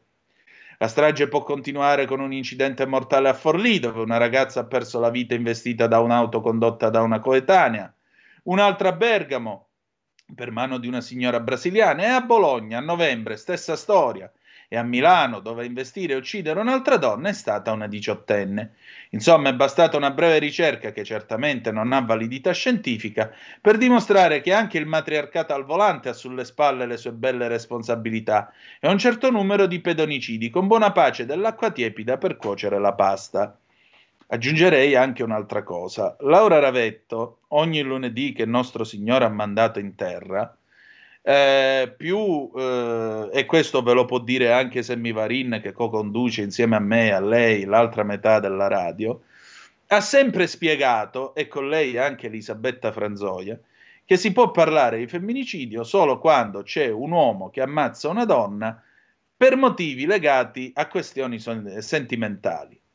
Ora, se uno, se il signor Pinco Pallo sale sulla sua vettura, sbaglia una manovra, fa un sorpasso azzardato, perché è un porco, perché ha bevuto, perché quello che volete voi, o perché è semplicemente una disgrazia, e mette sotto una donna, non è che lo sta facendo perché la amava e l'ha voluta ammazzare, non è un femminicidio.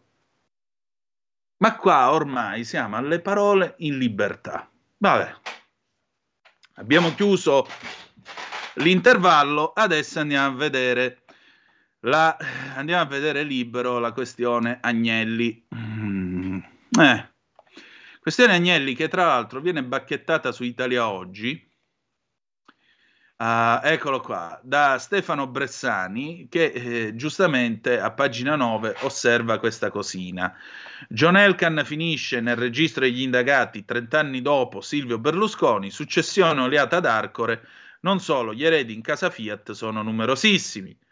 Cioè, cosa scrive Bressani? Una cosa che qui abbiamo detto più volte. Vi sono pochi dubbi, almeno fino ad oggi, che la successione di Arcore si sia avviata in modi più lisci di quanto sia avvenuto a Torino lungo l'intero ventennio successivo alla scomparsa dell'avvocato, sia sotto il profilo patrimoniale che imprenditoriale, e direi anche sotto il profilo del buon gusto, perché francamente una famiglia come... gli Agnelli, che sono stati sempre additati come icone di stile, monarchi de- dell'Italia repubblicana, che alla fine si comportano come la famiglia Pinco Pallo di eh, legnate sul mento, che prende e si fa la lite in tribunale, insomma, alla fine di- sono come noi. Passatemi la battuta, sembra un po' eh, l'albatro, eh, ora non ricordo se di Verlaine o di Rimbaud, la poesia L'albatro, comunque oh, poi lo vado a vedere. La stessa figura di Iacchi, nato a New York, cresciuto principalmente come gestore finanziario della holding di famiglia, sembra ribadire che gli Agnelli sono già un dopo, mentre i due figli maggiori del cavaliere sono ancora in un pieno durante. Può darsi, io comunque osservo che Eh, da casa Berlusconi non è filtrato né un grido né una mezza parola di troppo, e eh, questo vorrà dire qualcosa. O oh, invece qui eh, ecco, infatti anche Sandro Iacometti su, eh, su Libero lo scrive stamattina: la caduta degli dèi con la faida sull'eredità, la famiglia si è persa il blasone, gli Elkann danno lezioni di morale con i loro quotidiani e dicono di voler proteggere gli interessi dell'Italia con le loro aziende, però i soldi li fanno girare in luoghi ben lontani dai confini nazionali. E infatti avete sentito anche ieri um, Fabio Mendolara della Verità, che ha parlato proprio con me di eh, queste ricariche che sarebbero state fatte su svariate, eh, come potremmo dire, su svariate ehm, carte prepagate, E, e per oltre centoquarantamila euro da parte di Iachi, anche perché, voglio dire, mo diciamocela pure, eh, faceva le ricariche, era di Baudelaire l'arbitro, bene, a posto, eh, diciamocela pure, tu sei il nipote dell'avvocato, l'avvocato quando usciva e si trattava di pagare, lui usciva sempre senza portafogli, non, non maneggiava denaro, allora a quel punto quando era il momento di pagare lui diceva sempre fate to call. E tu invece ti ricarichi le, le, le carte prepagate come noi poveri. Affemia dei tempi andati, si sono perse le più belle abitudini. Pausa e torniamo subito. Ci abbiamo un pezzo di Michele Zarrillo adesso. Stai ascoltando Radio Libertà. La tua voce è libera, senza filtri né censura. La tua radio.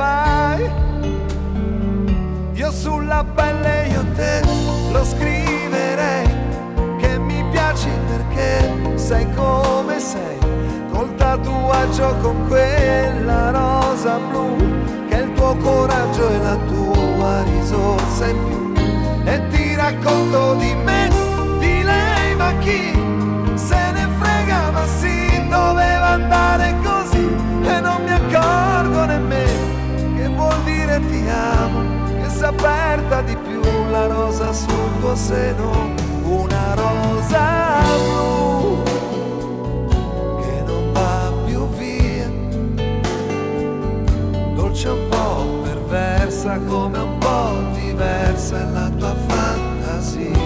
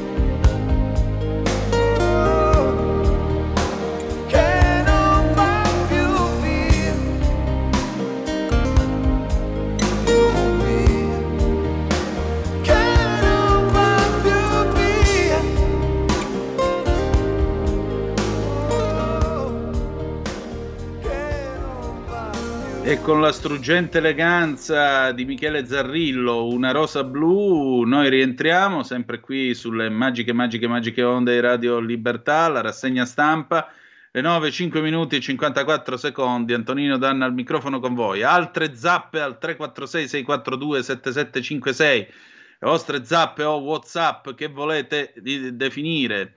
Or dunque, Luigi da Treviso, ciao Antonino, ciao a te, il fatto è che globalismo e poteri forti non vogliono gli stati nazionali ma il caos, quindi chi emigra in un altro paese pretende di mantenere la propria lingua, usi, costumi e leggi, fregandosene o meglio rifiutando quelle del paese che ospita. Graziella, brava Antonino, la nazionalità italiana, applausi, hai espresso molto bene che la si deve meritare. Eh, ancora Bruna, ciao Antonino, condivido completamente la tua opinione, al compimento dei diciotto anni i figli potranno chiedere la cittadinanza ma molti la disdegnano. Marilla da Caspoggio, il papà fa il muratore, la mamma aiuto cuoca, la figlia si è diplomata in un istituto aeronautico e non ha avuto difficoltà a inserirsi nel suo campo di interesse, una semplice famiglia di origine marocchina, oggi italiani, con la giusta voglia di lavorare e studiare, ma questi qui sono soltanto un esempio d'oro da additare, cara Marila, perché questa è la vera immigrazione e integrazione. E poi vedi, rispondo anche a te Graziella, io ti ringrazio, però vedi, vorrei che fosse chiara una cosa, io di nazionalità ne ho due, e lo sapete, l'ho detto più volte, sono, voglio dire, la, la storia della mia famiglia si intreccia con la... con quella dell'immigrazione italiana, dell'emigrazione italiana e anche dell'immigrazione, perché comunque a diciotto anni me ne sono dovuto andare dal mio paese nel profondo sud per venire a studiare a Milano e a vivere a Milano. Ora, io non è che mi vergogno di essere italiano, io sono orgoglioso di essere italiano. Mio nonno ha combattuto due guerre per questo paese, aveva le medaglie al petto e sulla sua divisa della Marina Militare ce n'era una, c'era scritto Fusa nel bronzo nemico, e mi faceva orgoglio perché dicevo cavolo, mio nonno è un italiano così forte che addirittura hanno dovuto squagliare il bronzo nemico per dargli una medaglia, si è comportato con onore e dignità per questo paese.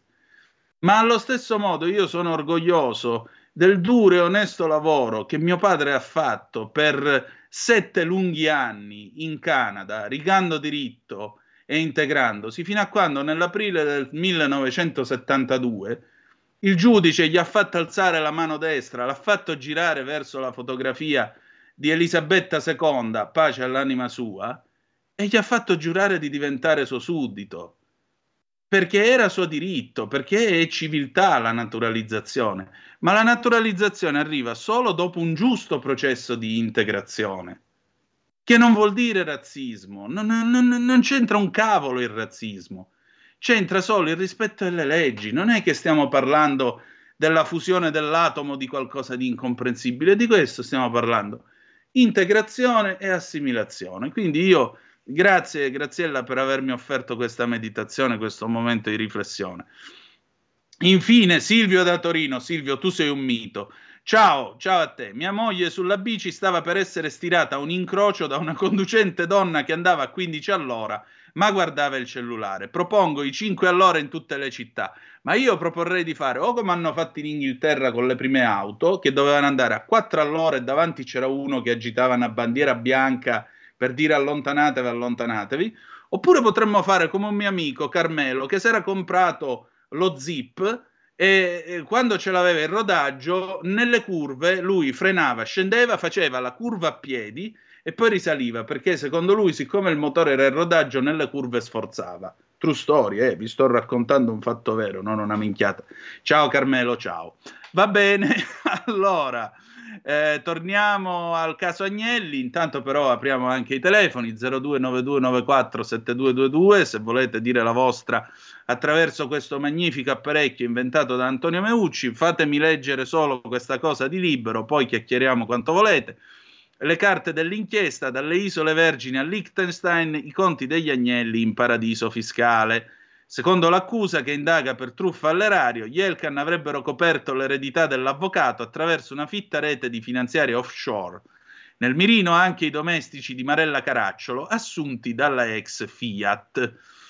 Straordinario. Eh, l'ultimo capitolo, scrive Michele Zaccardi per Libero, l'ultimo capitolo della saga ereditaria della famiglia Agnelli l'ha scritto la Procura di Torino. Nel decreto di perquisizione seguito giovedì scorso alla Guardia di Finanza viene ipotizzato il reato di dichiarazione infedele a carico di tre indagati, tra i quali spicca John Elkann, presidente di Stellantis e amministratore delegato della scatola finanziaria Exor.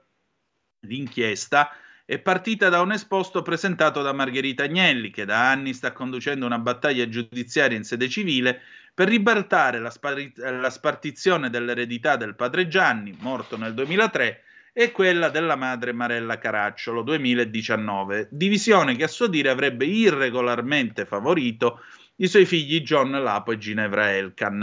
Da qui le cause intentate da Margherita, mh, che nel duemilaquattro, dopo la morte del padre, firmò un accordo sull'eredità paterna e un patto successorio con la madre, il tutto in cambio di un miliardo e quattrocento milioni. Spiccioli, insomma. Il punto però è che tra i lasciti dell'avvocato rientrava la Dicembre, la cassaforte di famiglia, che attraverso una serie di scatole cinesi controlla Exor, cui fanno capo gruppi come Stellantis, Ferrari e Juventus. La società ora è in mano a John Elkann, sessanta per cento, ai suoi fratelli Lapo e Ginevra, quaranta per cento, vale circa due virgola nove miliardi di euro. Ma quando nel duemilaquattro Margherita uscì di scena, cedendo alla madre Marella il suo trentasette virgola cinque per cento, ricevette come corrispettivo centocinque milioni. La Dicembre era valutata a duecentottanta milioni. Ora Margherita Uh, contesta il fatto che la rinuncia all'eredità, fatta in base all'accordo del duemilaquattro, sia illegittima, perché il diritto italiano non consente di rinunciare a una successione futura, cosa che invece è permessa in Svizzera, dove il patto è stato sottoscritto. Ed è qui che entra in gioco il suo esposto. Se venisse accertato che Marella viveva in Italia e non in Svizzera, il patto potrebbe essere messo in discussione e con esso tutta la successione ereditaria. Tanto per dire, secondo i magistrati ci sarebbero ulteriori beni produttivi di reddito de- derivanti dall'eredità del senatore Agnelli Giovanni, momento che adesso arrivo, amici al telefono, detenuti da società terze collocate in paradisi fiscali di cui Caracciolo, Marella, è risultata titolare effettiva. Tra queste il decreto cita la Bundina Consulting Incorporated B V I, costituita il quindici luglio duemilaquattro, sede a Rhodes Town, capitale delle Isole Vergini Britanniche, Champagne. Ma c'è dell'altro. I magistrati scrivono che dalle dichiarazioni integrative presentate da John Elkann il trentuno ottobre duemilaventitré con riguardo agli anni d'imposta duemiladiciannove, venti e ventuno, emerge, oltre alla disponibilità di beni collocati all'estero, ragionevolmente derivanti dall'eredità di Caracciolo Marella, la presenza di redditi tramite C F C, Controlled Foreign Companies, cioè eh, società controllate all'estero, società estere controllate. Nel dettaglio si tratta di due società anonime domiciliate a Eschken, nel Liechtenstein, presso il Family Office Tremaco Treuntermehen Reg, la Blue Dragons A G e la Dancing Tree A G. Per quanto riguarda i motivi della perquisizione, i magistrati spiegano che è stata necessaria per svolgere ulteriori e più approfondite indagini. Pronto, chi è là? Sì, buongiorno, telefono da Busto Arsizio, sono un ex insegnante e le ho già telefonato qualche volta. Cara eh, signora, sentivo... buongiorno, anzi cara professoressa, buongiorno a lei. Grazie mille. Ascolti, volevo dirle, siccome ha parlato, ha letto qualcosa prima riguardo della scuola, delle sì, scuole, lo scuole, eccetera, che eh, effettivamente io ho insegnato per più di trentotto anni e eh, devo dire che mh, avevo dei bambini che, i cui genitori erano in Italia da più di dieci quindici anni, ma nessuno di loro aveva intenzione di chiedere la cittadinanza perché faceva più comodo rimanere stranieri. E gli unici che l'avevano chiesta erano i cinesi. I cinesi erano nati in Cina, però i genitori erano qua e avevano preso la cittadinanza italiana, ma tutti gli altri di origine, diciamo di religione musulmana, così faccio prima, non ce l'avevano, andavano al consolato a rinnovare il visto di soggiorno. E questa è una, per dire, no, l'utilità dello ius scholae, assolutamente, cioè mh, i figli possono prendere la cittadinanza dei genitori, ma se i genitori non la chiedono non penso che la vogliano a questo punto. Beh, e appunto, sono niente, d'accordo con lei. Prego, dica, eh, dica ancora. Ci sono tantissime altre cose, ad esempio c'è cioè, tante cose nella scuola che non funzionano, è, è, è decisamente allo sfascio, perché guardi, io insegnavo matematica, mm. ho, ho provato ad avere una classe che ho visto il venti di aprile e li ho rivisti il cinque di maggio. come faccio io a insegnare una materia del genere? Perché siamo oberati di progetti di tutti i tipi, cioè anche i politici scaricano sulla scuola tante cose a cui dovrebbero pensare i genitori, perché c'è di tutto e di più, l'educazione di tutti i tipi, che fra l'altro facevamo già anche prima, adesso semplicemente è diventata formalmente ufficiale, ma è sempre stata fatta anche l'educazione civica, l'affettività, eccetera. E, e noi non abbiamo più tempo per insegnare, cioè io dal preside ho chiesto, decisamente gli ho detto scusi eh, ma io ogni tanto vorrei anche insegnare la mia materia, perché non si riesce ad andare avanti, una cosa cioè veramente oltre al mobbing che io di persona da parte di presidi e genitori ho subito più volte, perché eh, io avevo esattamente i voti corrispondenti agli esiti delle prove Invalsi di matematica, erano identici alle mie valutazioni. Eh, però bisognava regalare il voto, io non lo facevo perché avevo una dignità e la difendevo anche perché per aiutare i ragazzi, cioè se a loro non si dice esattamente come, a che livello sono e che cosa devono migliorare e si regalano sempre voti come voleva il preside, sei, sette, otto, solo perché sono, sono in classe. Cioè no, non si dà neanche un'educazione anche per una scelta futura, devono sapere quali sono i loro, i loro limiti. E poi la legge, la, la legge deve cambiare, perché ragazzi arrivati a febbraio da, dall'estero che non parlavano una parola di italiano, che vengano inseriti in una terza media e a giugno devono fare l'esame, mi dica lei in che condizioni possono farlo. Eppure mi è capitato di tutto, compreso anche quello. Cioè, a questo esatto. punto non so cosa si possa salvare. Esatto, e voglio dire, lei, fa la, lei faceva la docente, non la bambinaia di Stato. Eh no, no, noi ormai siamo ridotti a fare i babysitter. Eh, eh, ho capito, ma lei invece doveva insegnare a leggere, a eh, far di conto. Sì, mica... Ma non si riusciva, cioè non avevo il tempo di farlo, non, non, non c'è più il tempo, ma io ho parlato con le mie colleghe, sono andata proprio ieri a, a salutarle e mi hanno detto, oh, guarda, è peggio ancora di quando sei andata via tu. Perché non abbiamo più tempo di insegnare niente, cioè c'è il progetto e l'affettività e la sicurezza, e cioè tutte cose che si facevano che però adesso sono organizzate in tal modo che occupano un'intera settimana per, per ognuno di loro e quindi l'insegnante non, non, non, non ha mai la classe disponibile per insegnare la sua materia. E poi ci vengono a dire la scuola non prepara, ma come fa a preparare? Cioè io vedo una classe ogni quindici giorni, mi dica lei, se mi intervistasse, guardi, gliene direi di, di tutto e di più, purtroppo.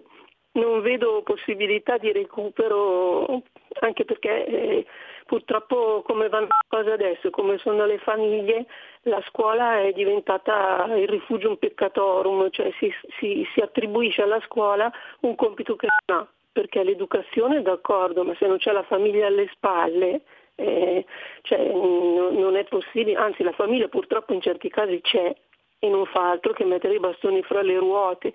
I presidi non vogliono storie coi familiari perché poi vanno da loro, no? Ci scavalcano direttamente, non vanno dall'insegnante a parlare. E beh certo, direttamente... con la servitù non si parla, che diamine. E eh certo, vanno direttamente in direzione e noi siamo ridotti in questo modo. Grazie, grazie professoressa, io la abbraccio forte. Buona giornata. Buona giornata. Altra telefonata, pronto chi è là? Pronto? Sì. Ah, buongiorno, sono Mario. Molto, Caro Mario, molto inter... buongiorno a te, dimmi. Molto interessante e eloquente la telefonata che c'è stata adesso. Ancora paghiamo purtroppo i danni nefasti del sessantotto, che è stata un, diciamo, una, data, una data devastante per questo paese e per il mondo intero. E questi sono i, purtroppo tutti alla perena del sessantotto. Ma io salto di palo in frasca, caro sì. Danna. Io volevo dire, ci fa caso che da, eh, da un po' di anni, a que- da, da un annetto a questa parte, non ci stanno più perquisizioni alla, a Mediaset. Prima, se ricordate, ci fu un record mondiale, mi pare furono duemilasettecento, non so, praticamente la finanza ci aveva messo le tende a Mediaset. Mm. Ora io non vorrei che questa fosse una tangente politica che sta parlando, sta pagando Mediaset, e mi riferisco al prime time praticamente serale dato alla, alla cara compagna Berlinguer. ormai Rete quattro la sera, io, gli potevano lasciare il suo programmino di nicchia eh, e salvavano capre e capre. No, proprio si sono sbracati, gli hanno lasciato proprio la fascia più importante della sera di una rete televisiva Mediaset, Rete quattro, alla compagna, alla compagna Berlinguer, che sembra diventato, sai, quei salottini radical chic di una certa redazione romana di Repubblica. La sera c'è Concitina De Gregorio, c'è il compagno Alfredo Cappellini, c'è il gentleman, il neo gentleman inglese Caprarica, che adesso fa praticamente il cantore ufficiale della Casa Reale Britannica. Io Caprarica me lo ricordo inviato dell'Unità a Mosca. È proprio mm. vero, eh? Si nasce incendiari e si muore pompieri, praticamente i dibattiti a senso unico, i servizi a senso unico, interlocutori, eh, c'è il trattamento tipo la sette, tre contro uno, due contro uno, praticamente è, è diventata la, la fotocopia di la sette. Io non vorrei che questa fosse una tangente politica, per la tranquillità. Lei ci fa caso, e concludo, caro Danna, che è uomo acuto, che il dottor Urbano Cairo, uomo Mediaset per eccellenza, ha lavorato per una ventina d'anni con Berlusconi. Cosa ha fatto? Prende una televisione e l'appalta praticamente a quel centro sociale che è la sette. E così non c'è guai giudiziari. Questo è il padrone del Corriere della Sera, del Torino, di varie altre attività, ma una perquisizione, no? Nelle sue aziende non c'è mai stata. Cioè, praticamente vuoi stare tranquillo? Buttati a sinistra, come diceva Totò, va bene?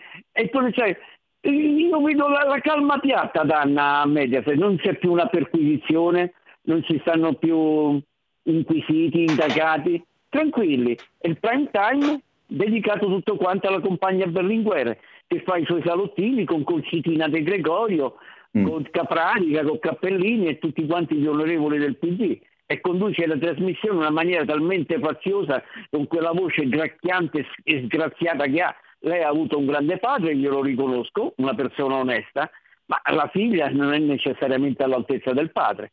Ecco, io ho un suo parere, perché vedo proprio la sera non è guardabile. Ah, poi non è commercialmente neanche utile, chiudo veramente, perché sta perdendo spett- spettatori, c'è un crollo verticale la sera, perché tutti quei direttori moderati che una volta guardavano Rete quattro come, diciamo, eh, isola, isola rara, la, la sera adesso ho visto gli ultimi dati vanno in fuga, quindi per me è tangente politica, perché se anche gli spettatori scappano, faccia lei, caro, caro Danna. La saluto cordialmente e buona giornata. Ma vedi Mario, eh, queste sono solo illazioni e le illazioni non fanno prova. Detto ciò, la Bianca Berlinguer non fa il mestiere di suo padre, anche perché io credo che mh, sia davvero difficile diventare Enrico Berlinguer. Cioè, eh, Enrico Berlinguer è Enrico Berlinguer, punto, non c'è altro da dire. È una persona che ha meritato, il, se non l'affetto, il rispetto anche degli italiani che gli votavano contro, che non lo votavano, che non lo condividevano. Eh, e vorrei ricordare che eh, con Berlinguer si è compiuta una pacificazione in questo paese che poi non ha avuto seguito, purtroppo, perché vi vorrei ricordare che quando il povero Berlinguer morì in quel modo drammatico a Padova, eh, alla Camera Ardente si presentò e si mise in fila Giorgio Almirante, che venne riconosciuto dai militanti comunisti, scese Paietta con tutto lo Stato Maggiore del P C. Eh, Almirante andò a segnarsi davanti al, alla bara del povero Berlinguer, e quando è morto Almirante una delegazione comunista è andata a, rendergli, a rendere omaggio eh, all'ex leader del Movimento Sociale Italiano. Ecco, io non vedo più una civiltà del genere in questa terza, quarta, quinta, sesta, settima Repubblica, tutto qua. Poi quanto alla perquisizione e il resto, io... Non, non mi perdo in queste illazioni, anche perché credo che se non ci vanno vuol dire che non c'è niente, che, che problema c'è, insomma. Eh, allora, poi voglio dire, adesso abbiamo un'altra telefonata, pronto chi è là? No, sono io. Oh, Ciao, immenso Antonino. Manzoni, buondì. Dunque no, eh, volevo fare una precisazione. Prego. Tu hai telefonato prima della signora, della maestra o quello che è, professoressa, professoressa, non sì. so, che diceva la nazionalità italiani primi alle chiedere sono i cinesi. No, i cinesi la nazionalità italiana non lo vogliono proprio neanche, neanche di, di piangere addosso. Allora io ho molti amici in Paolo Sarpi che sono cinesi, ma per carità di Dio, ma per un, per un problema sem- molto semplice. Se tu, siccome la Cina non ammette il doppio passaporto, non ammette, non ammette la doppia nazionalità, se tu fai la nazionalità italiana, sei in Cina, sei considerato un traditore. Sei considerato un traditore della rivoluzione, ok? Quindi tutti i cinesi si tengono la loro nazionalità, tanto più che quando un cinese, è, come si dice nella vulgata normale, non c'è mai un morto cinese, perché il cinese quando sente che arriva la sua età della fine, lui ritorna in Cina per andare a morire nel suo paese e farsi seppellire nel suo paese, e non è considerato un traditore. Eh, questo è, è, è l'esatto contrario di quello che diceva la signora. Ti saluto, ciao. Grazie tante. Io ricordo... No, abbiamo ancora tempo. Un'altra telefonata. Pronto, chi è là? Pronto? Pronto? Sì, noi siamo pronti. Ah, tu sei pronto. Al... Eh. Ecco Antonino, sono Blanca Briceno, la signora venezuelana. Oh, buenos días, ¿qué pasa? Buenos, muy buenos y bendecidos días para ti. Ecco, allora, io sono arrivata in Italia, ho settantasei anni, nel millenovecentosessanta la prima volta. Ho finito i miei studi universitari all'Università di Torino, sono un matematico. E da tanto tempo, adesso saranno a dicembre venticinque anni che sono rientrata in Italia per la quarta volta, paese che amo e al quale ho dato la mia vita, perché sono più di metà della mia vita, li hanno trascorsi qui. Non ho la cittadinanza, non, mm, mi, mi, mi prende il cuore fortemente quando penso che devo cambiare la mia cittadinanza, benché adesso c'è la doppia, ma il mio amore, rispetto e tutto ciò, ciò che do, veramente penso che a volte, e tutto quello che ho studiato di storia e di politica italiana, penso a volte che, come si dice anche nel mio paese, certi stranieri amano più il nostro paese che noi stessi.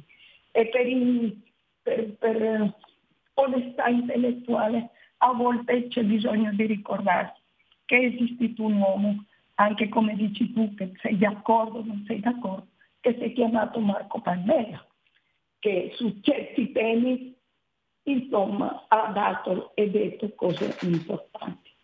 Io considero anche che chi non prende la cittadinanza fa calcoli non niente di vantaggi come quelli famosi dei quattro punti per la casa. Io ti saluto, che il Signore ti benedica e grazie per ascoltare. Grazie signora. Eh, la cittadinanza si deve volere, e ripeto, è un processo di assimilazione. Perché se tu vieni qua vuol dire che al paese tuo non ci stavi tanto bene. Se vieni qua e al paese tuo non ci stavi tanto bene, ti assimili e diventi come gli altri. Se invece vuoi fare certi discorsi, vuol dire che allora puoi tornare al paese tuo dove non stavi tanto bene. Molto semplicemente. Se al Canada ti beccavano senza documenti, ti mettevano sulla prima nave o il primo aereo diretto in Italia. Era molto semplice il concetto. Va bene, adesso noi ci fermiamo qui, chiudiamo la rassegna stampa. Liberamente del direttore Giovanni Sallusti e poi e poi arriva lui, Carlo Cambi, perché saremo scorrettissimi. A tra poco. Avete ascoltato la rassegna stampa.